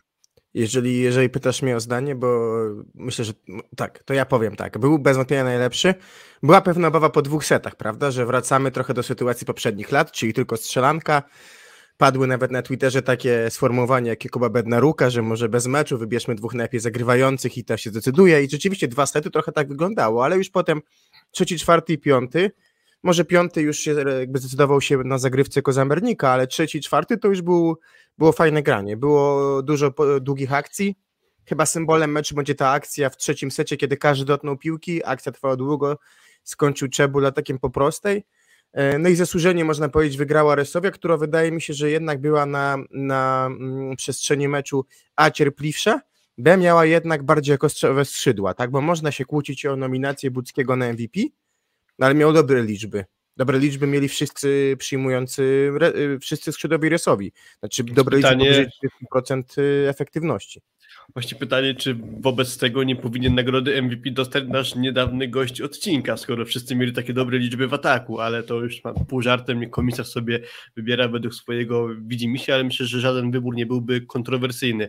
E, w tym meczu tak naprawdę chyba niczego nie brakowało. Dość powiedzieć, że po czterech setach było 20 asów serwisowych, a w samym tej breaku tylko dwa, i mega serię na zagrywce robi Jan Kozamernik. To też o tym powiedział przy tym Pabian, że o znaczeniu zagrywki, że niekoniecznie trzeba naparzać, tylko no jest Janek Kozamernik, z którym też da się robić breaki. To, co jest za 9 metra posłany tam z prędkością około 110 na godzinę, zawsze robi wrażenie, no ale jak popatrzymy, że istotne punkty tego meczu właśnie też do sobie zdobywała z Kozamernikiem na zagrywce. Mm, przewaga zbudowana w czwartym secie właśnie z Kozamernikiem na zagrywce, e, piąty set zaczęty od punktu breakowego też z Kozamernikiem na zagrywce, no i ta seria potem już na samym końcu, więc to też pokazuje, że niekoniecznie trzeba łupać za 9 metra, żeby e, zrobić dobrą robotę. Mm. Mm, coś co, było, coś, co było bardzo imponujące w tym meczu, mm, to bardzo, bardzo niewielka liczba błędów własnych. Um, jeden tylko błąd. 112 ataków wykonanych przez Rysowie i tylko jeden błąd w ataku. Czyli jeżeli te akcje się kończyły, to oczywiście i to wszystko przy bardzo mocnej presji na zagrywce. I oczywiście mam cały czas jeszcze z tyłu głowy takie pytanie, czy, czy to nie jest trochę jak w poprzednim sezonie, że, mm, że po prostu PGS Krabełchatów miała momenty, w których ta relacja blok-obrona wyglądała tak sobie, gdzie przede wszystkim gra w obronie wyglądała tak sobie, ale jednak spoglądając czysto wizualnie, oceniając to, co zobaczyliśmy w tym meczu, to, to, to, to chyba byłbym daleki od takiej oceny. Wydaje mi się, że, że obie drużyny właśnie pokazały wszechstronność siatkarską, tak? I wszechstronność plus zagrywkę, a nie jak właśnie w poprzednich sezonach bywało, to co Kuba mówiłeś, zagrywka, tylko w zasadzie tylko zagrywkę i a poza tym dużo chaosu. Tutaj miałem wrażenie, że już drużyny były dobrze przygotowane, uporządkowane. Mm, no i to właśnie jest, jest na pewno różnica pomiędzy Asekoresowią z tego sezonu i z poprzedniego zresztą, co też, co też pewnie Fabian Drzyzga przyznał. I też jak spojrzeć na zbiorcze statystyki, to PGS Kraja jest na piątym miejscu, jeśli chodzi o ograniczanie efektywności rywala, więc to też pokazuje, że e, PGS też y, no, nie jest taką drużyną, którą łatwo w ataku w cudzysłowie objechać i też chyba jest jakiś progres w tym graniu u nich. E, może to jest jakaś robota Joela Banksa, do tego jeszcze pewnie dojdziemy, potrzeba trochę większego dystansu, żeby się dobrze do tego wszystkiego skalibrować, ale myślę, że ten tiebreak to dobra jakby namiastka tego, co może się jeszcze w tych zespołach wydarzyć, bo spodziewałem się trochę jednostronnego meczu właśnie i rozstrzygniętego tylko przez zagrywkę, bez niewielu e, atutów jeszcze po innych stronach i tu już też padło A jak typowałeś, kolego? Właśnie o to chodzi, że na czacie już padło, że mm, Filip człowiek małej wiary w Resowie, więc tylko się wytłumaczy, że jakby inaczej na pewno bym typował, gdybym wiedział, że będzie grał Lukas Waszyna, a nie Filip Polanza i ja spodziewałem się, że wyjdzie Michał Potera, bo to by dużo zmieniło, tak uważam, bo te bomby, które szły w Pawła Zatorskiego, myślę, że niekoniecznie z całym szacunkiem Michał Potera byłby w stanie zatrzymać w grze, bo myślę, że to był dobry występ Pawła Zatorskiego i naprawdę w niego skra serwowała. To nie było tak, że omijanie Zatorskiego i szukanie słabszych w aspekcie przyjęcia Czebula i Defalco, tylko jednak Pawła Zatorskiego też pewna liczba piłek poszła i on sobie dawał radę, a spodziewałem się, że w przypadku może Michała Potery trochę więcej piłek byłoby zapisanych jako asy serwisowe, ale, ale tak nie było, stąd jakby, no ja jestem zadowolony z tego wyniku. Piotrek tym bardziej. Znaczy tak, nie no, ja akurat typowałem 3 do 2 dla, e, dla Resowi i mam 3 do 2 dla Resowi, więc jak to zawsze się śmiejemy, że ekspert nie, nie myśli, ekspert mm, Ale wiecie co mnie cieszy po tym, e, dla mnie te mecze trochę były zawsze papierem lakmusowym sezonu, te nasze derby Polski, czyli Skra Resowia. E, I jeżeli w tym sezonie są takim papierem lakmusowym, że będzie więcej jednak jakościowego grania w topie, no to super. Bo, bo mam wrażenie, że poprzedni sezon nie był jakościowo tak dobry jak, jak inne lata. I... Sam pierwszy. tak, ja, ja, ja, ja, nie, ja, ja, się, ja się zgadzam jakby z oceną. Ja w ogóle uważam, że, że raczej pozytywnie spoglądam na to, co widzę do tej pory na parkietach ogólnie plus ligi uśredniając i jakby ten mecz tylko mi to potwierdził. Mm, oczywiście, zobaczymy jak to będzie wyglądać, jak nas złapie takie znużenie ligowe i tych zawodników, którzy wrócą z kadry i trochę te, ta forma będzie siadać, ale na otwarcie sezonu, no mówię, rarytas, naprawdę rarytas. Mm, też trzeba cieszyć może to, że względnie utrzymany był poziom grania w tych poszczególnych setach, bo e, jeśli to na przykład nie była seria Defalco w pierwszym secie, która mocno pomogła Resowi wygranie go, no to też inni brali potem ten ciężar na swoje barki. Pamiętam przed chyba dwóch sezonów mecz Resowi, albo z poprzedniego nawet w Bełchatowie, gdzie Resowia zaczęła od prowadzenia 2 do 0, po czym przegrała i tam było tak, że w pierwszym secie taką jakby robotę Defalco zrobił Clement Czebul, gdzie serwował 8 razy i chyba zaserwował 4 asy i potem już nie zrobił ani żadnego, ani jednego breaka chyba, ani jednego asa I jakby tego potem zabrakło na dalszym dystansie Resowi, żeby tam ten mecz ewentualnie był gotowy wygrać. A teraz już tak było, że jeśli nie Defalco, to też inni brali na siebie ciężar. I też tak samo było w skrze, bo to, że Skra to przegrała, no przegrała tylko 2 do 3. Owszem, ta seria mm, sama końcówka tej breka, czyli te wiele punktów straconych z rzędu, tam się dużo złego działo po stronie Bełchatowa, ale generalnie dystansie tego meczu to była dobra gra skry i też się wymieniali jakby pałeczkami, prowadzeniem e, Wiesz, ciężaru na swoje barki. myślę, że ważna. Mm, Przepraszam, że ci wchodzę w słowo, ale powiedziałeś o końcówce tej breaka, to jest myślę, że dla Skry dużym wyzwaniem będzie wytrzymanie długich spotkań. Y, Jeżeli chodzi o fizykę, no bo jednak to jest skład zawodników mocno doświadczonych i, i to już drugi raz mi pokazuje i w zawierciu i teraz, że to tej breaki mogą być dla Skry wymagające. Nie twierdzę, że zawsze będą, ale może to być taka kwestia, gdzie miałbym powiedzieć na przykład o młodziutkim, świeżym Olsztynie, to jednak na skres spoglądam w tym zakresie trochę inaczej. Mhm.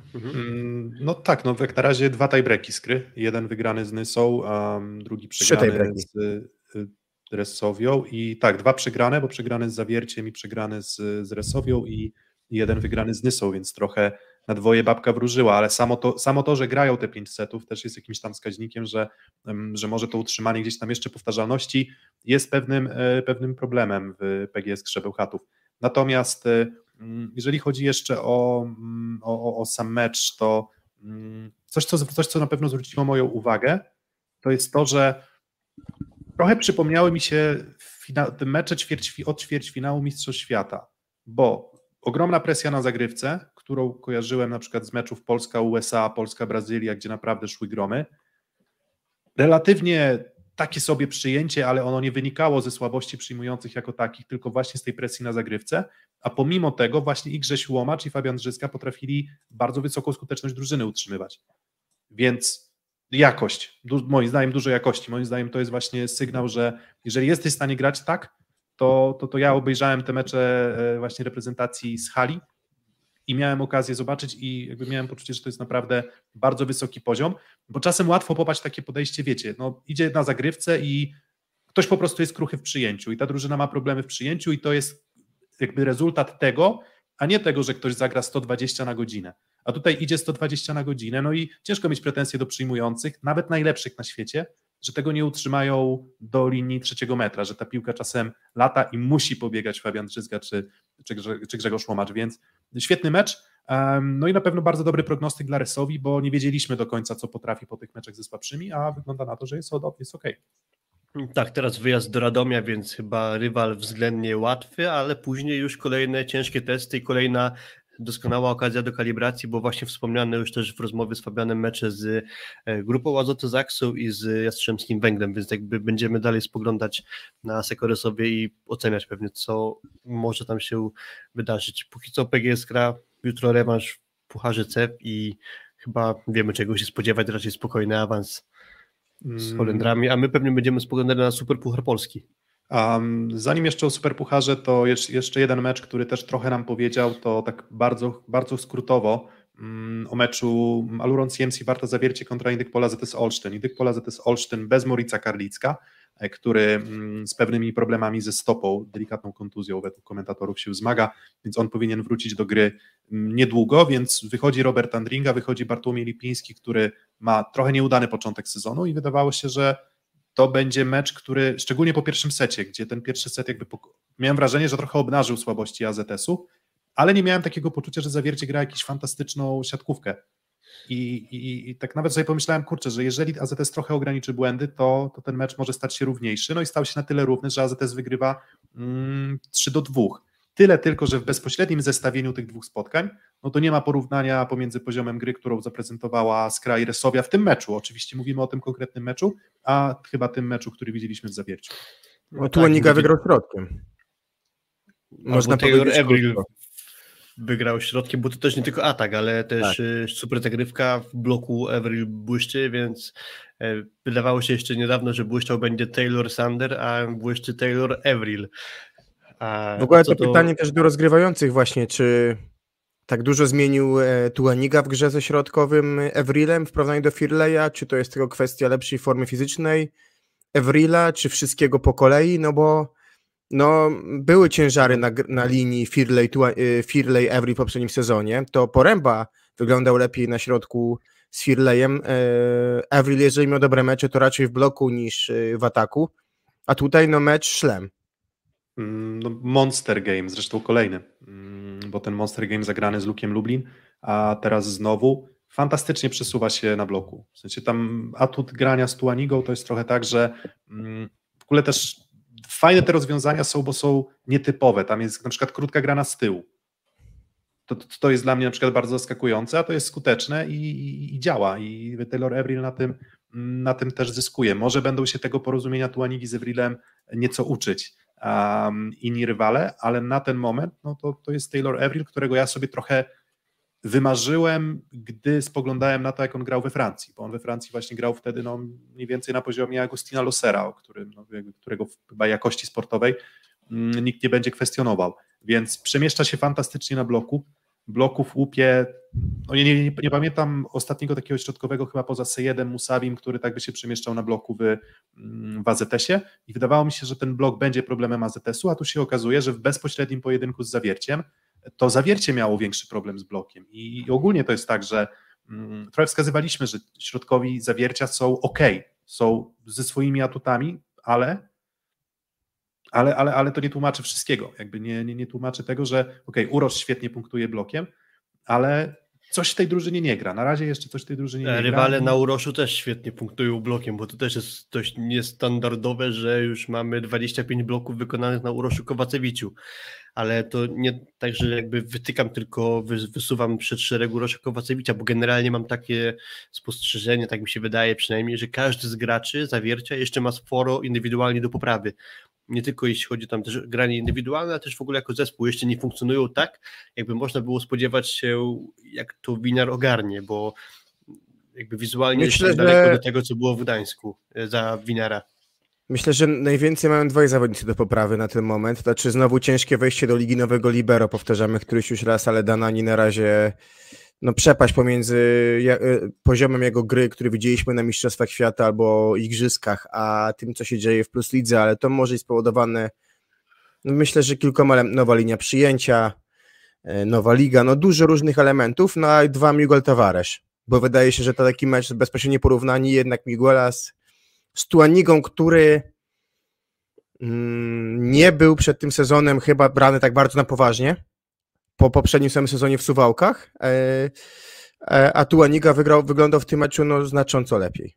Ale tak, z drugiej strony myślę, że fakt, że był drugim rozgrywającym USA jednak nad Majką ma, ma swoją wymowę i myślę, że czasami my też zapominamy o tym, że jednak kadrowe wybory czasami są kwestią tego, kto woli być drugim, ale czasami jednak odzwierciedleniem porównania bezpośredniego też na zgrupowaniu kadry, którego dokonują też trenerzy kadrowi. Nie no, to tak, to chyba nikt nie mówi, że Joshua Tuaniga jest na poziomie Christensona, szczególnie w części z elementów, ale, ale mnie, cieszy to, mnie cieszy właśnie w Tuanidze to, że mm, pojawia się blok. Jakby pojawia się mm, no, Obrona. Finezyjne to było, to było, to było dość finezyjne granie jego, naprawdę. On bardzo, bardzo pomagał, bardzo pomagał swoim zawodnikom, a, a właśnie, ale, ale to jest też obrona, też y, już zdarzają się jakieś tam, nie wiem, muśnięcia na bloku. To nigdy nie będzie bardzo dobrze blokujący zawodnik, nie ma co, chyba nie można tego oczekiwać. Mm, ale, no wracając, i... do, ale wracając do Miguela Tavaresza, decyzje, w sensie, to, ja wiem, że Zawiercie nie miało dobrego przyjęcia w tym meczu, ale mimo wszystko 11 piłek zagranych na środek przez, przez 5 setów, to, to ty wskazywałeś Filip na, mm, na, na, na Fabiana jego współpracę z Kozamernikiem i 4 piłki, to tutaj 11 piłek to, to jest bardzo niewiele, to w stosunku do tego, co zagrała ZS, czyli tych piłek z 20 kilka i to w zasadzie kończone praktycznie wszystkie, Mm, z czego pamiętam, że tam była jakaś tam akcja Jankiewicza zagrana do Evrila na, na potrójny blok praktycznie, czy tam podwójny blok i nie w tempo, a, więc bardzo nieudana, więc z tego nie da się uciec, ale, ale jeżeli grał Tuaniga, to, to, to grał to fantastycznie, kreował. Druga kwestia też tego, że na boisku był Andringa, czyli też musiał szukać chyba Tuaniga trochę odejścia od wystawianych piłek do Andringi właśnie, więc w tym jednym meczu mogło z tego wynikać akurat, ale na dłuższą ale, metę Będę bronił Holendra, on nie jest problemem. To nie jest e, jakby zawodnik, który gra na efektywności Mauricio Borgesa. To jest jednak nie. zawodnik, który dokłada dużo w innych elementach też przede wszystkim, bo można absolutnie mm, wytykać jego grę w ataku i to jest pełna zgoda, ale ona w innych elementach jest ponad średnią ligową, mam wrażenie. Mhm. Albo Zagrywka nawet nie mam wrażenia, tak jest. zagrywką pokarał fantastycznie. To, to tutaj już bardziej można byłoby się zastanowić nad, mm, nad Lipińskim. Natomiast z Lipińskim jeszcze jest druga strona medalu. Spoglądasz statystyki zbiorcze i wydaje ci się, kurczę, tak sobie. A potem patrzysz tak, set pierwszy 2 na 3, set drugi 3 na 5, dwa razy zablokowany, no ale 60% skuteczności. Set trzeci 2 na 5, 40% bez błędu, bez zablokowanego bo mówię, teraz możemy spojrzeć na statystyki um, już też po setach, więc jakby może to też nam pokazywać jakiś tam flow w meczu. A w czwartym secie 1 na 7 zablokowany z błędem i nagle okazuje się, że ten jeden set w skali tych wszystkich ataków wykonanych wpływa na naszą ocenę Lipińskiego, więc ja nie miałem poczucia, że to był jego bardzo zły mecz.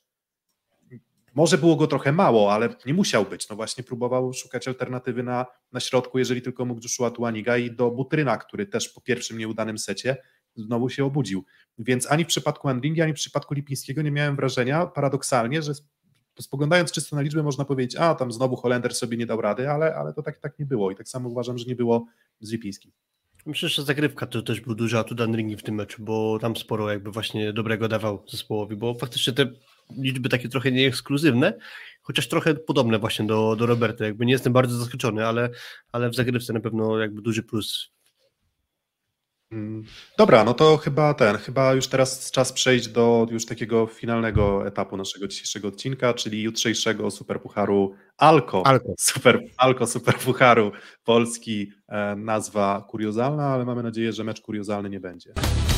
Szósty set. Mistrz Polski z wicemistrzem Polski, mm, zdobywca Ligi Mistrzów, grupa Azoty Zaksa Kędzierzyn-Koźle z Jastrzębskim Węglem, czyli drużyną, która po pięciu meczach Mm, komplet punktów. E, nie wszystkie te mecze były takie stuprocentowo łatwe, ale jednak wydaje się, że na początku sezonu Jastrzębski Węgiel jeszcze nie spotkał rywala, który zmusiłby ich do bardzo, bardzo, bardzo dużego wysiłku. Co innego Zaksa. Zaksa już ma za sobą mecze z Zawierciem, ma za sobą mecze z też chociaż AZS Olsztyn to w sumie Jastrzębski Węgiel grał, ale już widzieliśmy Zaksę w meczu z Zawierciem, widzieliśmy Zaksę w starciu z no, rewelacją rozgrywek Stalą Nysa, Mm, no i tutaj właśnie przewijałeś na czacie tematy, mówimy o Nysie, mówimy o Nysie, więc my ten mecz Super Pucharu możemy omówić też w kontekście tego, co widzieliśmy w poprzedniej kolejce. I jeżeli spojrzymy na Zaksę, no to widzimy drużynę, która przegrywa 0 do 3 e, ze Stalą Nysa i nawet jeżeli to nie był moim zdaniem jakiś zupełnie beznadziejny mecz Zaksy, to wynik idzie w świat. No nie jest częstym widokiem David Smith, chociażby kończący mecz z zerową efektywnością chociażby. E, zaczynał w szóstce Kariagina, dość mało było Wojciecha Żalińskiego. E, dalej Łukasz Kaczmarek, podobno po jakichś problemach zdrowotnych. Zaczął Klut, ale grał słabo, na ujemnej efektywności. Wchodził Łukasz Kaczmarek i też nie wyglądał, nie przypominał tego zawodnika jeszcze z poprzednich meczów tego sezonu, bo Kaczmarek w dużej mierze przyczyniał się do tego, że Zachsam swoje mecze wygrywała bo, bo to była czołowa postać dla mnie właśnie e, tego zespołu, więc trochę mamy moim zdaniem w tym superpucharze analogię z zeszłego sezonu, że Jastrzębie dużo lepiej wygląda na starcie sezonu, miał dużo mniej problemów, a zupełnie odwrotnie z Zaksą, bo wtedy też wspominaliśmy e, o Zachsie, że tam sporo jeszcze było do poklejenia, chociażby mówiliśmy o Riku Szodzim i to się później w tym meczu też między innymi potwierdziło, no a teraz trochę to wygląda bliźniaczo, no bo też są zmiany w wyjściowym składzie, bo odszedł Kamil Semeniuk, też jest w składzie Zaksy, ale jeszcze nie gra Norbert Huber, więc są dwa nowe ogniwa, czyli przypuszczalnie, nie wiem, albo Żaliński zacznie w szóstce, albo Kariagin, no i na pewno Paszycki, tak się należy tego spodziewać. Nie wiemy co z Kaczmarkiem, a w Jastrzębiu ta sama szóstka, jedynie co się zmienił to, trener, ale jakoś e, chyba jakości bardzo dużo pozostało. Y, ale wiecie co, no nie można porównywać innych rywali, czy nie można mówić, że grali z podobnymi rywalami, jak grali. Grali oboje z Olsztynem, oboje grali z Zawierciem. Zaksa z Zawierciem przegrała za 3 punkty, Jastrzębie wygrało 3 tak, do 0. Tak, tak, okej, okay, dobra, dobra. Więc jakby wiesz, jakby nawet, nawet jakby wiemy, Chyba z Bielskiem jeszcze grały oba zespoły, ale trochę, to nie ma chyba... Tak, trochę, wiesz co, trochę wyparłem ten mecz Jastrzębskiego Węgla z Zawierciem, bo spodziewałem się więcej, a faktycznie on w zasadzie bez echa przeszedł. To, to Ty na, napisałeś bardzo... nam, czy przekazałeś nam na naszej grupie, że vulgar display of power, tak, czyli jakby no demonstrację siły potężnej Jastrzębia i tak na razie ten sezon wygląda. Nie wiem, czy będziemy pokazywać liczby, ale tak, y, liczby właśnie. skrzydłowych y, Jastrzębia są nienormalne. To znaczy, to są liczby na poziomie 45% efektywności. Y, a jeżeli dobrze pamiętam, to jest efektywność Leona z najlepszych lat? No Leon, najlepszy sezon Leona, to jak ja pamiętam, to w ogóle najlepszy ze wszystkich, jakich ja kojarzę, to 48% efektywności, taki max. Więc Semen okay. to tak grał 38-40, więc jak na razie mm, no fantastyczne, fantastyczne wyniki skrzydeł. Mm, widzicie już przed sobą tę grafikę, w której porównujemy mm, pierwsze pięć spotkań, więc oczywiście mała gwiazdka, a może bardzo duża gwiazdka, że no to nie są porównywalni rywale, bo żeby takie są, liczby ci sami? Chociaż, chociaż znaczy, to nie są porównywalni w takim sensie, że nie masz bazy, nie wiem, 13 spotkań, bo bardziej to mam na myśli, ale, zgad mhm. ale zgadzam się, rywale są dość porównywalni. No i co widać? No widać przepaść na pozycji przyjmującego przede wszystkim. Tak naprawdę. Nie, trudno mieć zastrzeżenia do Kaczmarka, szczególnie, że Kaczmarek musi czyścić bardzo dużo śmieci. On jeszcze bardziej niż w zeszłym sezonie jest obciążony piłkami sytuacyjnymi.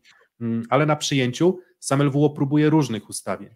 Śliwka gra, ale i, Gar, i Kariagin próbowany, i Żaliński, i trochę, i trochę też... z problemami zdrowotnymi jeszcze do tego dodajmy, tak? Także generalnie... Próbowany Staszewski, ale w porównaniu do Kleveno i Fornala, a przede wszystkim Kleveno, bo Kleveno tutaj też te liczby wykręca fenomenalne i chyba wizualnie jest nawet większym liderem, chociaż Fornal z BBTS-em też grał rewelacyjnie i ten mecz wygrał i z nagrodą MVP zakończył, mm, ale tutaj jest, tutaj jest duża różnica. Tu jest bardzo duża różnica i właśnie ten atut lewego skrzydła mm, to tylko pozostaje pytanie, czy Kleveno i Fornal będą w stanie sprostać jakby blokowi Janusza i Kaczmarka, który jak dobrze wiemy jest dobry i też Zaksa, no nie można jej zarzucić tego, że przecież tym blokiem pracuje świetnie cały czas, ale nie, ciężko jest wygrać mecz samym blokiem, jak się okazuje. No to jest największy atut Zaksy na początku sezonu na pewno blok. Do tego nawet jeżeli środkowi wyglądają lepiej, to wygląda jeden lepiej, jeden tylko, bo y, w czołówce efektywności i skuteczności jest Smith mimo słabego meczu z Nysą a Paszycki jest raczej w dole tej, tej, tej, tej, tej, tej, tej jakby grupy środkowej, więc generalnie bardzo ciężko, tak jak powiedziałeś, wskazać ewidentnie pozycję, na której wygląda w tej chwili mm, Zaksa lepiej. I wydaje się, że Zaksa też jest z problemami fizycznymi, to poszczególnych graczy, po prostu te kwestie, myślę, że obciążenia kadrowego bardzo dużego, śliwki wychodzą, wychodzą delikatne problemy Kaczmarka, nie do końca zdrowi przez jakiś czas byli i Kariagin, było skręcona kostka w pierwszej kolejce i Staszewski. Tak naprawdę zdrowych jest kilku zawodników i można ich policzyć na palcach tak naprawdę jednej ręki. To jest myślę, że duży problem też w tej chwili Zaksy. Do tego znowu rotacje nie sprzyjają budowie systemu gry, który był w Zaksie absolutnie fundamentem i fundamentem była też bardzo dobra gra przyjmujących, której teraz brakuje i myślę, że to jest podsumowanie problemów Zaksy przeciwieństwie do Jastrzębia, które wygląda jak, jak naoliwiona maszyna i, i wydaje się, że w tym meczu mm, wyraźnym faworytem musi być Jastrzębie. Mówimy o Zachsie właśnie, że cały czas jakby ten system defensywny dobrze działa, to też ma odzwierciedlenie w liczbach, bo Zachsa jest druga w lidze pod względem ograniczenia efektywności ataku przeciwników, no ale właśnie tutaj też spotykają się z ofensywą Jastrzębia i Wiemy, jak gra chociażby Boye, że ma znakomity start sezonu, ostatnio odpoczywał, e, też Klevenogra w sumie e, znakomicie jak na niego w ataku generalnie. Ja pamiętam ten super puchar e, rok temu, gdzie Klevenos skończył chyba z 5 na jakieś około 20 piłek, więc w ataku to nie był za duży faktor, tak powiedzmy. No ale z tego wszystkiego wynika, że Jastrzębie jest wyraźnym faworytem. Jestem ciekawy, czy wy widzicie jakiś czynnik, który może wskazać, że jednak to Zachsa po to trofeum sięgnie, bo jestem tak przekonany, że jednak nie sięgnie, a gdybym już miał coś znaleźć tak na siłę, to poszedłbym do historii poprzedniego sezonu i wskazałbym, że Zaksa, jak trzeba było, jak już przychodził ten moment na sprawdzam, to zawsze dawali radę. Pamiętam ćwierćfinał Pucharu Polski, gdzie było niewiele do tego, żeby oni odpadli z Nysą, a parę dni później ograli Jastrzębie w finale 3 do 0. Były niepewne momenty, chociażby porażka w Nowosybirsku, a za chwilę jechali do Włoch i tam y, zrobili wynik, który potrzebowali. I tak samo też było, że już blisko se końca sezonu, no to jednak chyba wiele wątpliwości nie pozostawiali, więc y, ten start wtedy był nieudany, ale potem jak już trzeba było, to jakby wrzucali ten wyższy bieg, ale teraz Ale wydaje mi się, że po oni prostu mieli dwie zabraknie jakości. pięciu kolejkach, nie? Przepraszam, że wchodzę w słowo, ale dwie porażki w pięciu kolejkach to było pięć lat temu pewnie, nie? Ostatni raz. No tak Eee. myślę, że czasy, czasy Prede Giorgi. Sezon 16-17 e, Zaksa przegrała. E, nie, przepraszam, dwie porażki, bo nawet mam to zapisane, mogę sprawdzić. Dwie porażki w pierwszych pięciu kolejkach. To jest sezon 14-15. Jak to było dawno, można sobie wyobrazić, że Nimir był jeszcze wtedy rozgrywającym, czyli dosyć dawno. Czyli Predo George, tak jak powiedział Piotrek, więc generalnie zgadzam się z tym, że rok temu oni się umieli po słabych meczach wy, wykaraskiwać, ale były ku temu symptomy. Teraz No i było, i było więcej Po prostu jakości mniej. po prostu. No, Tak, Wiecie, do tego jest właśnie chciałem zmierzać, że Kwestia, jak, jakby też mówię, nie, serducho jest fajne, ale siatkówka to nie jest gra, w której, nie wiem, żelaznymi płucami, jak w piłce nożnej, możesz rywala zabiegać, zde, zdemolować. Tutaj raczej, no, raczej technika, raczej precyzja, raczej kompletność drużyny. Mm, No i tej kompletności po prostu w Zaksie jeszcze na ten moment nie ma, co nie znaczy, że nie ma atutów, no bo tam pytałeś no bo pokażemy zaraz drugi slajd, prawda? I tam Tak, dokładnie, dokładnie. Zaraz, no właśnie, w sumie to jest nawet dobry moment na to, żeby, żeby pokazać kolejny slajd. Um, czyli to jest jakby ta druga strona medalu, czyli jak skuteczni są rywale przeciwko um, Zaksie. Um, już pokazuję to na, na ekranie.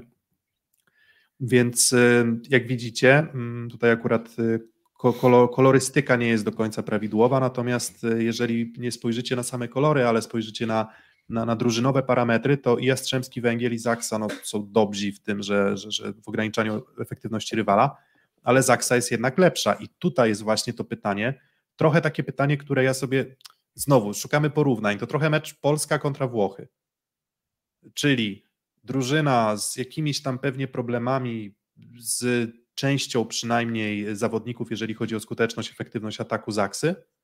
Tak jak zresztą trochę reprezentacja Włoch na, na mistrzostwach, że, że tam nie zawsze wszystko działało, przynajmniej nie wiem, tak, tak, tak nam się wydawało.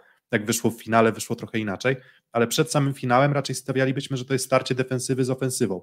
I trochę tak to wygląda, bo Jastrzębski Węgiel jest naj, najskuteczniejszą i drużyną najwyższej efektywności ataku z fantastycznym Błaje, e, z zatutem Kleveno i Fornala i nawet brak tego środka nie jest tutaj dużym problemem, a Zaksa właśnie, jeżeli musi na czymś budować, no to musi budować na, na elemencie mm, defensywnym i właśnie coś, co jest dla mnie najciekawsze przed tym meczem, no to jest starcie właśnie Fornala i Kleveno na to, co widzimy tutaj na ekranie, czyli mm, właśnie Janusza Kaczmarka, no i Smitha i Paszyckiego w bloku. Paszycki w ataku nie wygląda dobrze, ale na bloku wydaje mi się, że jest, jest, jest ok.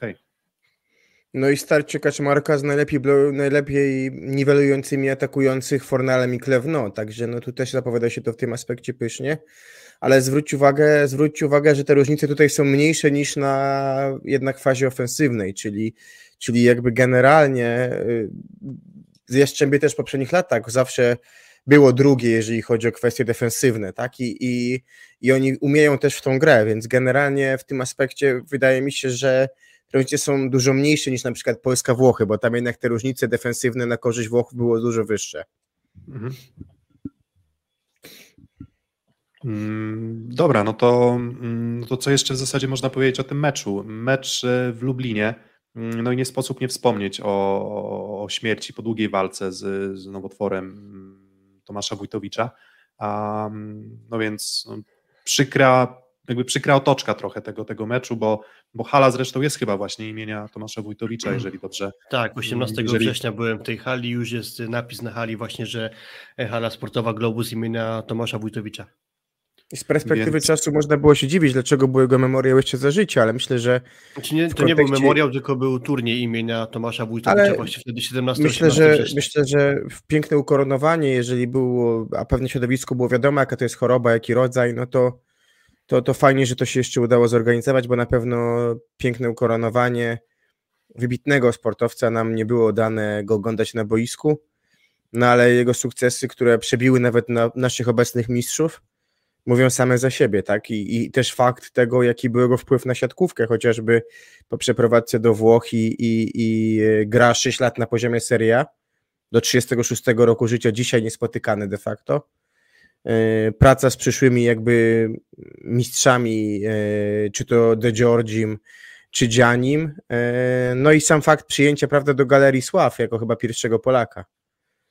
Mm, no tak, no postać, o której pewnie można by mówić, mówić ogromnie dużo, ale a, a właśnie jak to czasem się mówi o, o zmarłych, że dobrze albo wcale, to o nim można było mówić dużo i dużo i dużo i dobrze, jeżeli chodzi o charakter i, i nie tylko aspekt sportowy, ale też i po prostu pozytywny duch, tak? To w zasadzie każdy, kto miał okazję rozmawiać, rozmawiać z Tomaszem Wójtowiczem i nie było to dane, mm, ale każdy, kto rozmawiał, to, to wspominał go mm, bardzo dobrze, więc jakby to jest taki cień, który się rzuca na ten, na ten super puchar.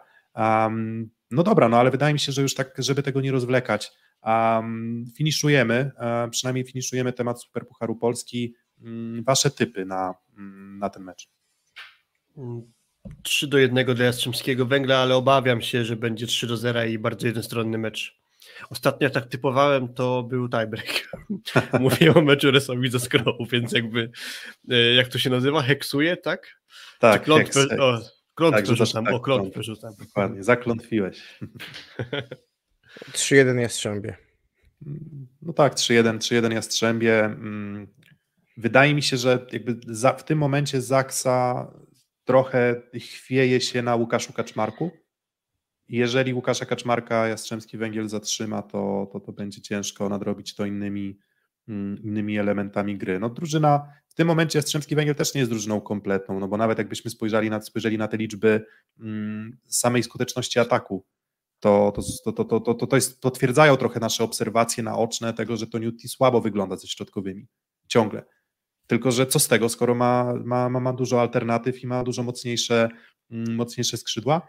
Tylko jeszcze jedna uwaga, taka jaką mam co do tego meczu i do Zaksy, że to na pewno nie jest optymalna Zaksa. Wydaje mi się, że to już jest blisko optymalnego Jastrzębskiego Węgla, ale nie wydaje mi się, żeby to była optymalna Zaksa, więc trochę tak jak przypadku AZS-u Olsztyn tak pompowałem, pompowałem, mówię, że dajcie czas, dajmy czas, bo ta drużyna musi się zgrać i będzie coraz lepsza, bo potencjał jest dużo wyższy, no to w Zaksie ten potencjał na pewno jeszcze też mm, dużo wyższy jest, tylko że ciężko jest sam LWO znaleźć, znajdować odpowiedzi na problemy sportowe Zaksy właśnie z uwagi na, na kontuzję i to, że jakość treningu musi być też po prostu słabsza, więc jakby mały cień nadziei dla kibiców Zaksy widzę w tym, że ta drużyna po prostu jeszcze powinna rosnąć powinna dochodzić, lizać rany, powinna stawać się coraz lepsza i gdzieś po kolei te elementy poprawiać, no bo ja w warsztat sam LWO nie wątpię akurat zupełnie, no ale, mm, ale na tu i teraz Jastrzębski Węgiel jest drużyną mocniejszą, więc mój typ to, mm, no to 3 do 1, niech będzie, że 3 do 1 dla, mm, dla Jastrzębskiego Węgla. Um, dobra, no i tak e, finiszując, um, mieliśmy wspomnieć jeszcze o właśnie meczu Stalinysa z Zaksą, um, no to takim jedno zdanie o każdym z pozostałych spotkań, tak? Czyli Stal Nysa to mm, pierwsze zwycięstwo od 20 lat, jeżeli dobrze, jeżeli dobrze kojarzymy, Nysy nad Zaksą, a, no i też udowodnienie wysokich aspiracji i świetny mecz y, Gierżota, mm, który właśnie takimi meczami jak Zaksą udowadnia swój potencjał, bo, bo, bo łatwiej jest ogrywać pewnie dół, a to był pierwszy sprawdzian i chłopak go utrzymał kapitalnie. No, idziemy dalej. Myślę, że jak jedno dobra, zdanie. Idziemy, to... dobra, dobra, jedno zdanie. To teraz jedno zdanie o meczu Luk Lublin GKS Katowice 3 do 2 dla GKS. Mm, bardzo rzadka, albo nie wiem, czy kiedykolwiek spotykana sytuacja, że jedna drużyna w tej breku ma 100% skuteczności, a co za tym idzie efektywności ataku. I jak na razie analizowaliśmy Zaksę Jastrzębie, tak też możemy gdzieś jako nawiasem trochę dodać, że Luk Lubin ma ogromne problemy w zatrzymywaniu ataków rywali, bo mają w tym e, sezonie najgorszą statystykę właśnie tego, że jakby przeciwko nim się najskuteczniej atakuje, czy najefektywniej nawet. To wychodzi jako jeden z głównych problemów Luku Lublin, a też gdzieś w kuluarach już mówi się o tym, że e, dojdzie do zmiany trenera w Lublinie, ale poczekajmy może na wiadomości oficjalne, a, a, a plotki póki co są takie, że Andrzej Kowal obejmie zespół z Lublina. Czy się to potwierdzi? Nie gwarantujemy, ale jest takie prawdopodobieństwo. No tak, no trochę, trochę było tak, że wydawało się, że ten Luk Lublin grający z przeciwko, znaczy mający naprzeciwko siebie Katowice w meczu u siebie z Sebastianem Adamczykiem zakontraktowanym na szybko z PGS Krybełchatów.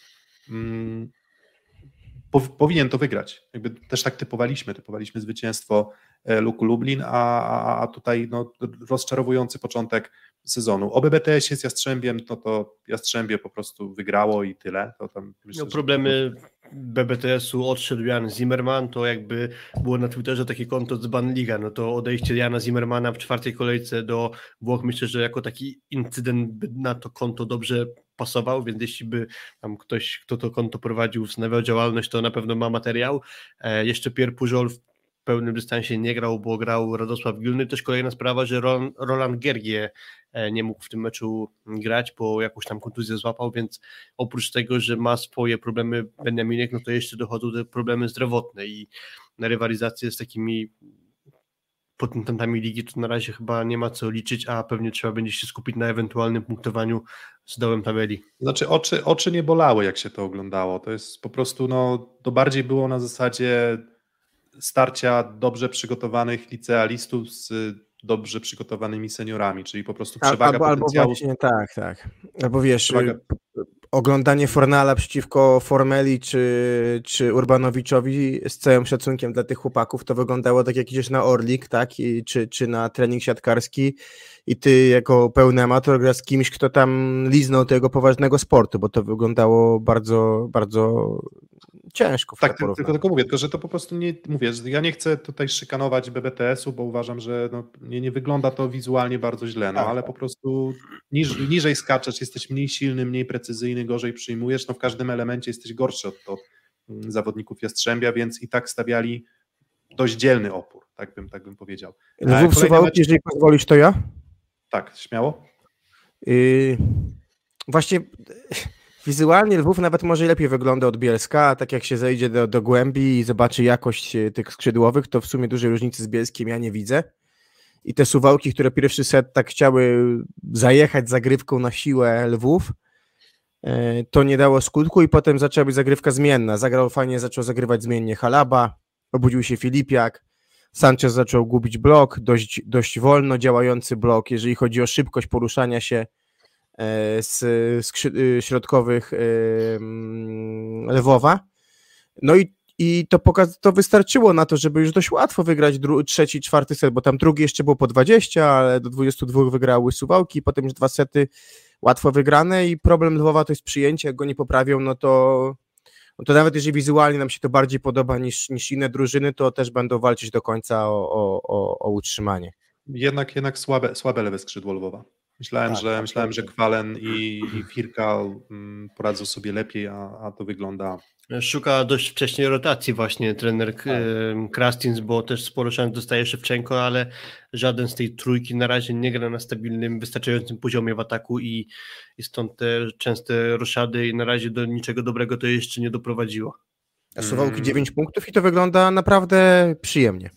Tak, no i taka ciekawostka, że Andreas Takwam jest najczęściej atakującym środkiem zawodnikiem w tym sezonie jak na razie, nawet częściej. I najbliżej Mateusza. siatki. Ja w ogóle mam wrażenie, że jak oni tą krótką z Sanchezem grają, to te piłki niektóre są na drugą stronę wystawione i Takwam niedługo zacznie ze strony przeciwnika je sięgać, ale to bardzo, bardzo mm, widowiskowo to wygląda, więc jakby nie mam żadnych zastrzeżeń, ale no, nie jest to typ częste, takie mam wrażenie przynajmniej, że środkowy jakby idzie równolegle nabieg do siatki robi do ataku. To jest mega tak, tak ciekawe. Tak, tak. Ale, to, ale to grał to tak samo z Tuanigą, jakoś tak chyba lubi. Lubi ten styl tak, i, tak. no i z tak, tego wychodzą, ale jest bardziej tego wychodzą potężne kołki. Potężne tak. kołki wychodzą.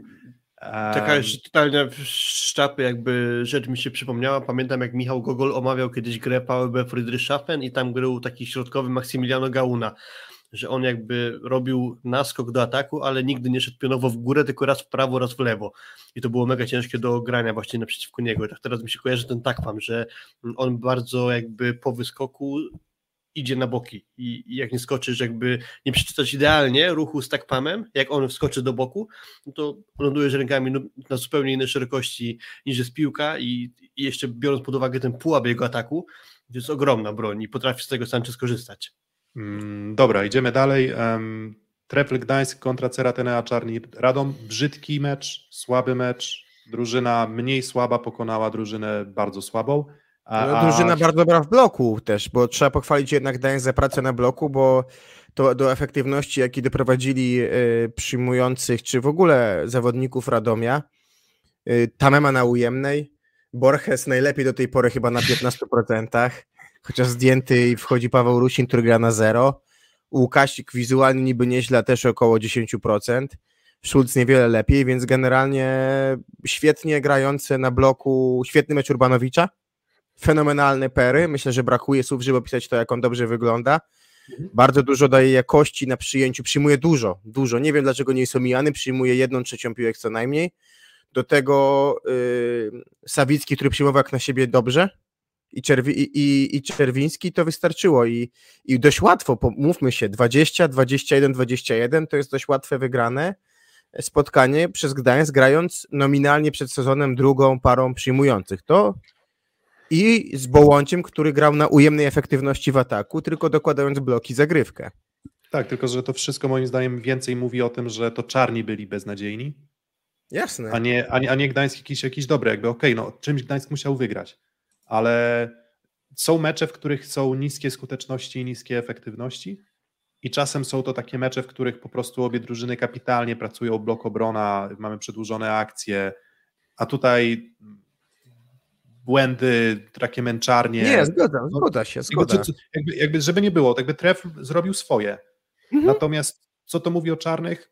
Mm, Że powiedzmy z takim sobie treflem nie byli w stanie nawet powalczyć o seta, bo tam nawet do, o seta było dość trudno. Tak, tak, tak, tak. Mm. Jedno prowadzenie było czarnych, 9-8 w drugim secie, także no to jest, no dużo Tak, mówi. natomiast, tak, natomiast znowu, z, czarny, z czarnych nie ma co specjalnie tam, nie wiem, szydzić znowu, bo 6 punktów w sześciu spotkaniach to jest myślę, że taki Pamiętacie wynik, moje określenie na wygrywanie czarnych w zeszłym sezonie? Psim Swendem, tak? Tak, pamiętam. teraz mamy pierwszą kolejkę wygraną z Luk Lublin, czyli z zespołem, który katastrofalnie zaczął sezon, no i wygraną w Katowicach 3 do 0, ale z kolei Katowice z Damianem domagało na środku. Dokładnie, dokładnie. Um, i, i, wtedy to, I to wtedy to też nie był dobry mecz. W sensie, Tak, też jakoś- tak, tak. Tak, a, a dobra. No i finalnie mecz y, projekt Warszawa kontra Kuprum Lubin w męczarniach. Projekt Warszawa wygrywa już z powrotem Kevina Tilly, który jak na razie na siatce dużo nie daje, ale już dostawał piłki do ataku, więc y, mówiło się o grudniu, więc my też sami chyba tak to powielaliśmy, a się przestrzeliliśmy mocno, bo Kevin Tilly już na boisku um, poprawił na pewno tyły, To jest to najlepiej pomoże- przyjmujący, przyjmujący w lidze chyba, to nie ma Tak, i to, wątpliwości. i, to pomoże, to pomoże Firlejowi i Wojtaszkowi i wszystkim, ale, ale mówię, trudno mi mm, na razie widzieć dużo atutów i znowu zwycięstwo z Kuprum Lubin po takich powiedzmy męczarniach nie sygnalizuje moim zdaniem mm, jakiegoś dużego progresu w projekcie jeszcze. W sensie, że to był po prostu projekt troszkę lepszy, ale, ale cały czas nie, nie jakoś dużo lepszy, a po stronie Kuprum Lubin Mm, Ktoś tam pytał, mówi, że czy powiecie o Kajetanie Kubickim? Tak, powiemy o Kajetanie Kubickim. Ja jestem tym jego pierwszym meczem e, zachwycony, może nawet zachwycony. E, Świetnie, Tak? naprawdę bardzo, bardzo mi się podobał młody. E, No i mam nadzieję, że to, to, to mówię, no, śmierdzi kandydatem do, do kadry w perspektywie kilku lat, ale spokojnie, kropka, ok. E, Wyleciało mi pytanie do Fabiana Drzytki, czy widzi jakiegoś potencjalnie, jakiś potencjalnie duży talent na rozegraniu i kto wie, czy właśnie nie padłoby nazwisko Kajetana Kubickiego. Dość chyba mm, bezpardonowo wszedł w to spotkanie i też chyba po jego mowie ciała, aczkolwiek też jak ustaliliśmy w rozmowie z Fabianem, to nie zawsze jest y, sensowne takie ocenianie z perspektywy telewizora, ale wygląda mi na takiego mm, gościa bez może układu nerwowego albo takiego bardzo pewne, pewnego siebie, takiego, taki rodzaj zawiadaki na rozegraniu, no i też y, bardzo duży atut w postaci zagrywki. Też Tak, on, Zagrywką on, zgoda, ale zresztą chyba właśnie cytując Zbigniewa Bonika i Tomasza Ćwiąkałę spokojnie, ale no warto mu się przyglądać, a co do projektu, Nowakowski trochę lepszy, krok po kroku może, myślę, że krok po kroku, jeżeli oni wejdą do ósemki do końca rundy, no to będą zadowoleni, no bo myślę, że możemy oczekiwać od nich po prostu kroczku do przodu w każdym kolejnym meczu i myślę, że to Dokładnie. też jest y, ich cel spokojnie wrócić. Dokładnie. No i dobra. ponad godzinę z Fabianem Drzyzgą, mm, chwilę o wydarzeniach poprzedniej kolejki, chwilę o Superpucharze i chwilę o mm, meczach y, pozostałych. Nie było czasu na omówienie wszystkich, no ale jak widzicie harmonogram mieliśmy dość mocno upakowany. Mi osobiście ta rozmowa z Fabianem bardzo przypadła do gustu. Wydaje mi się, że była jedną z takich fajniejszych rozmów, jakie odbyliśmy, a i Fabian myślę, że trochę się otworzył, Mm, więc oczywiście jeżeli ci, którzy jeszcze nie mieli okazji odsłuchać całego materiału, to oczywiście zapraszamy. No i co? Lajki, suby, wspieranie finansowe też jest taką opcją, jeżeli macie ochotę. Link na czacie, już- jeśli ktoś chciałby, to łatwo znajdzie. Dokładnie. A jak coś, to oczywiście na naszym kanale łatwo znaleźć gdzieś tam taką przycisk wesprzyj na przykład, tak? No i tam wiadomo, tam to nie, nie będziemy żebrać o te pieniądze, no bo tam to nie o to chodzi, ale jeżeli uważacie, że no jeżeli uważacie, że robimy dobrą robotę i takie odcinki jak z Fabianem Drzycką podobają wam się, to to, to, to dzięki wa- A. waszemu wsparciu możemy robić takich odcinków jeszcze więcej, jeszcze A ciekawiej. poza jeszcze... tym y, bardzo nam miło za ilość obejrzeń pod ostatnimi odcinkami. To też jest dla nas zawsze łatwiej pisać do gości i prosić ich o rozmowy, jeżeli widzą e, jakby jaka jest y, popularność tych rozmów, więc, więc dziękujemy za wszystkie obejrzenia, bo mówię, one nas nakręcają do jeszcze ciekawszych gości, jeszcze bardziej znanych i do tego, żeby oni się przy nas otwierali. Rozmawiali też o siatkówce, a nie tylko typowe banały wywiadach pomeczowych. No i tutaj jeszcze pytanie od Jakuba o podsumowanie Super Pucharu. Mm, Może, ale to może, to raczej bym się na to nie nastawiał mocno. Może jakieś twitterowe spaces jutro odpalimy po Super Pucharze, ale nie mówię, że na pewno. Mm, A tak to oczywiście ten Super Puchar prawdopodobnie w przyszłym tygodniu dopiero, tak? Teraz e, e, święta cmentarne tak zwane, trochę grobingu, więc myślę, że wszyscy potrzebują trochę też chwili odpoczynku i zadumy w, w tych dniach. No i myślę, że my też, a w przyszłym tygodniu na pewno się spotkamy i porozmawiamy. Dobra, Dzięki. To co? Dzięki za dzisiaj i w kontakcie. Do usłyszenia, do zobaczenia. Trzymajcie się.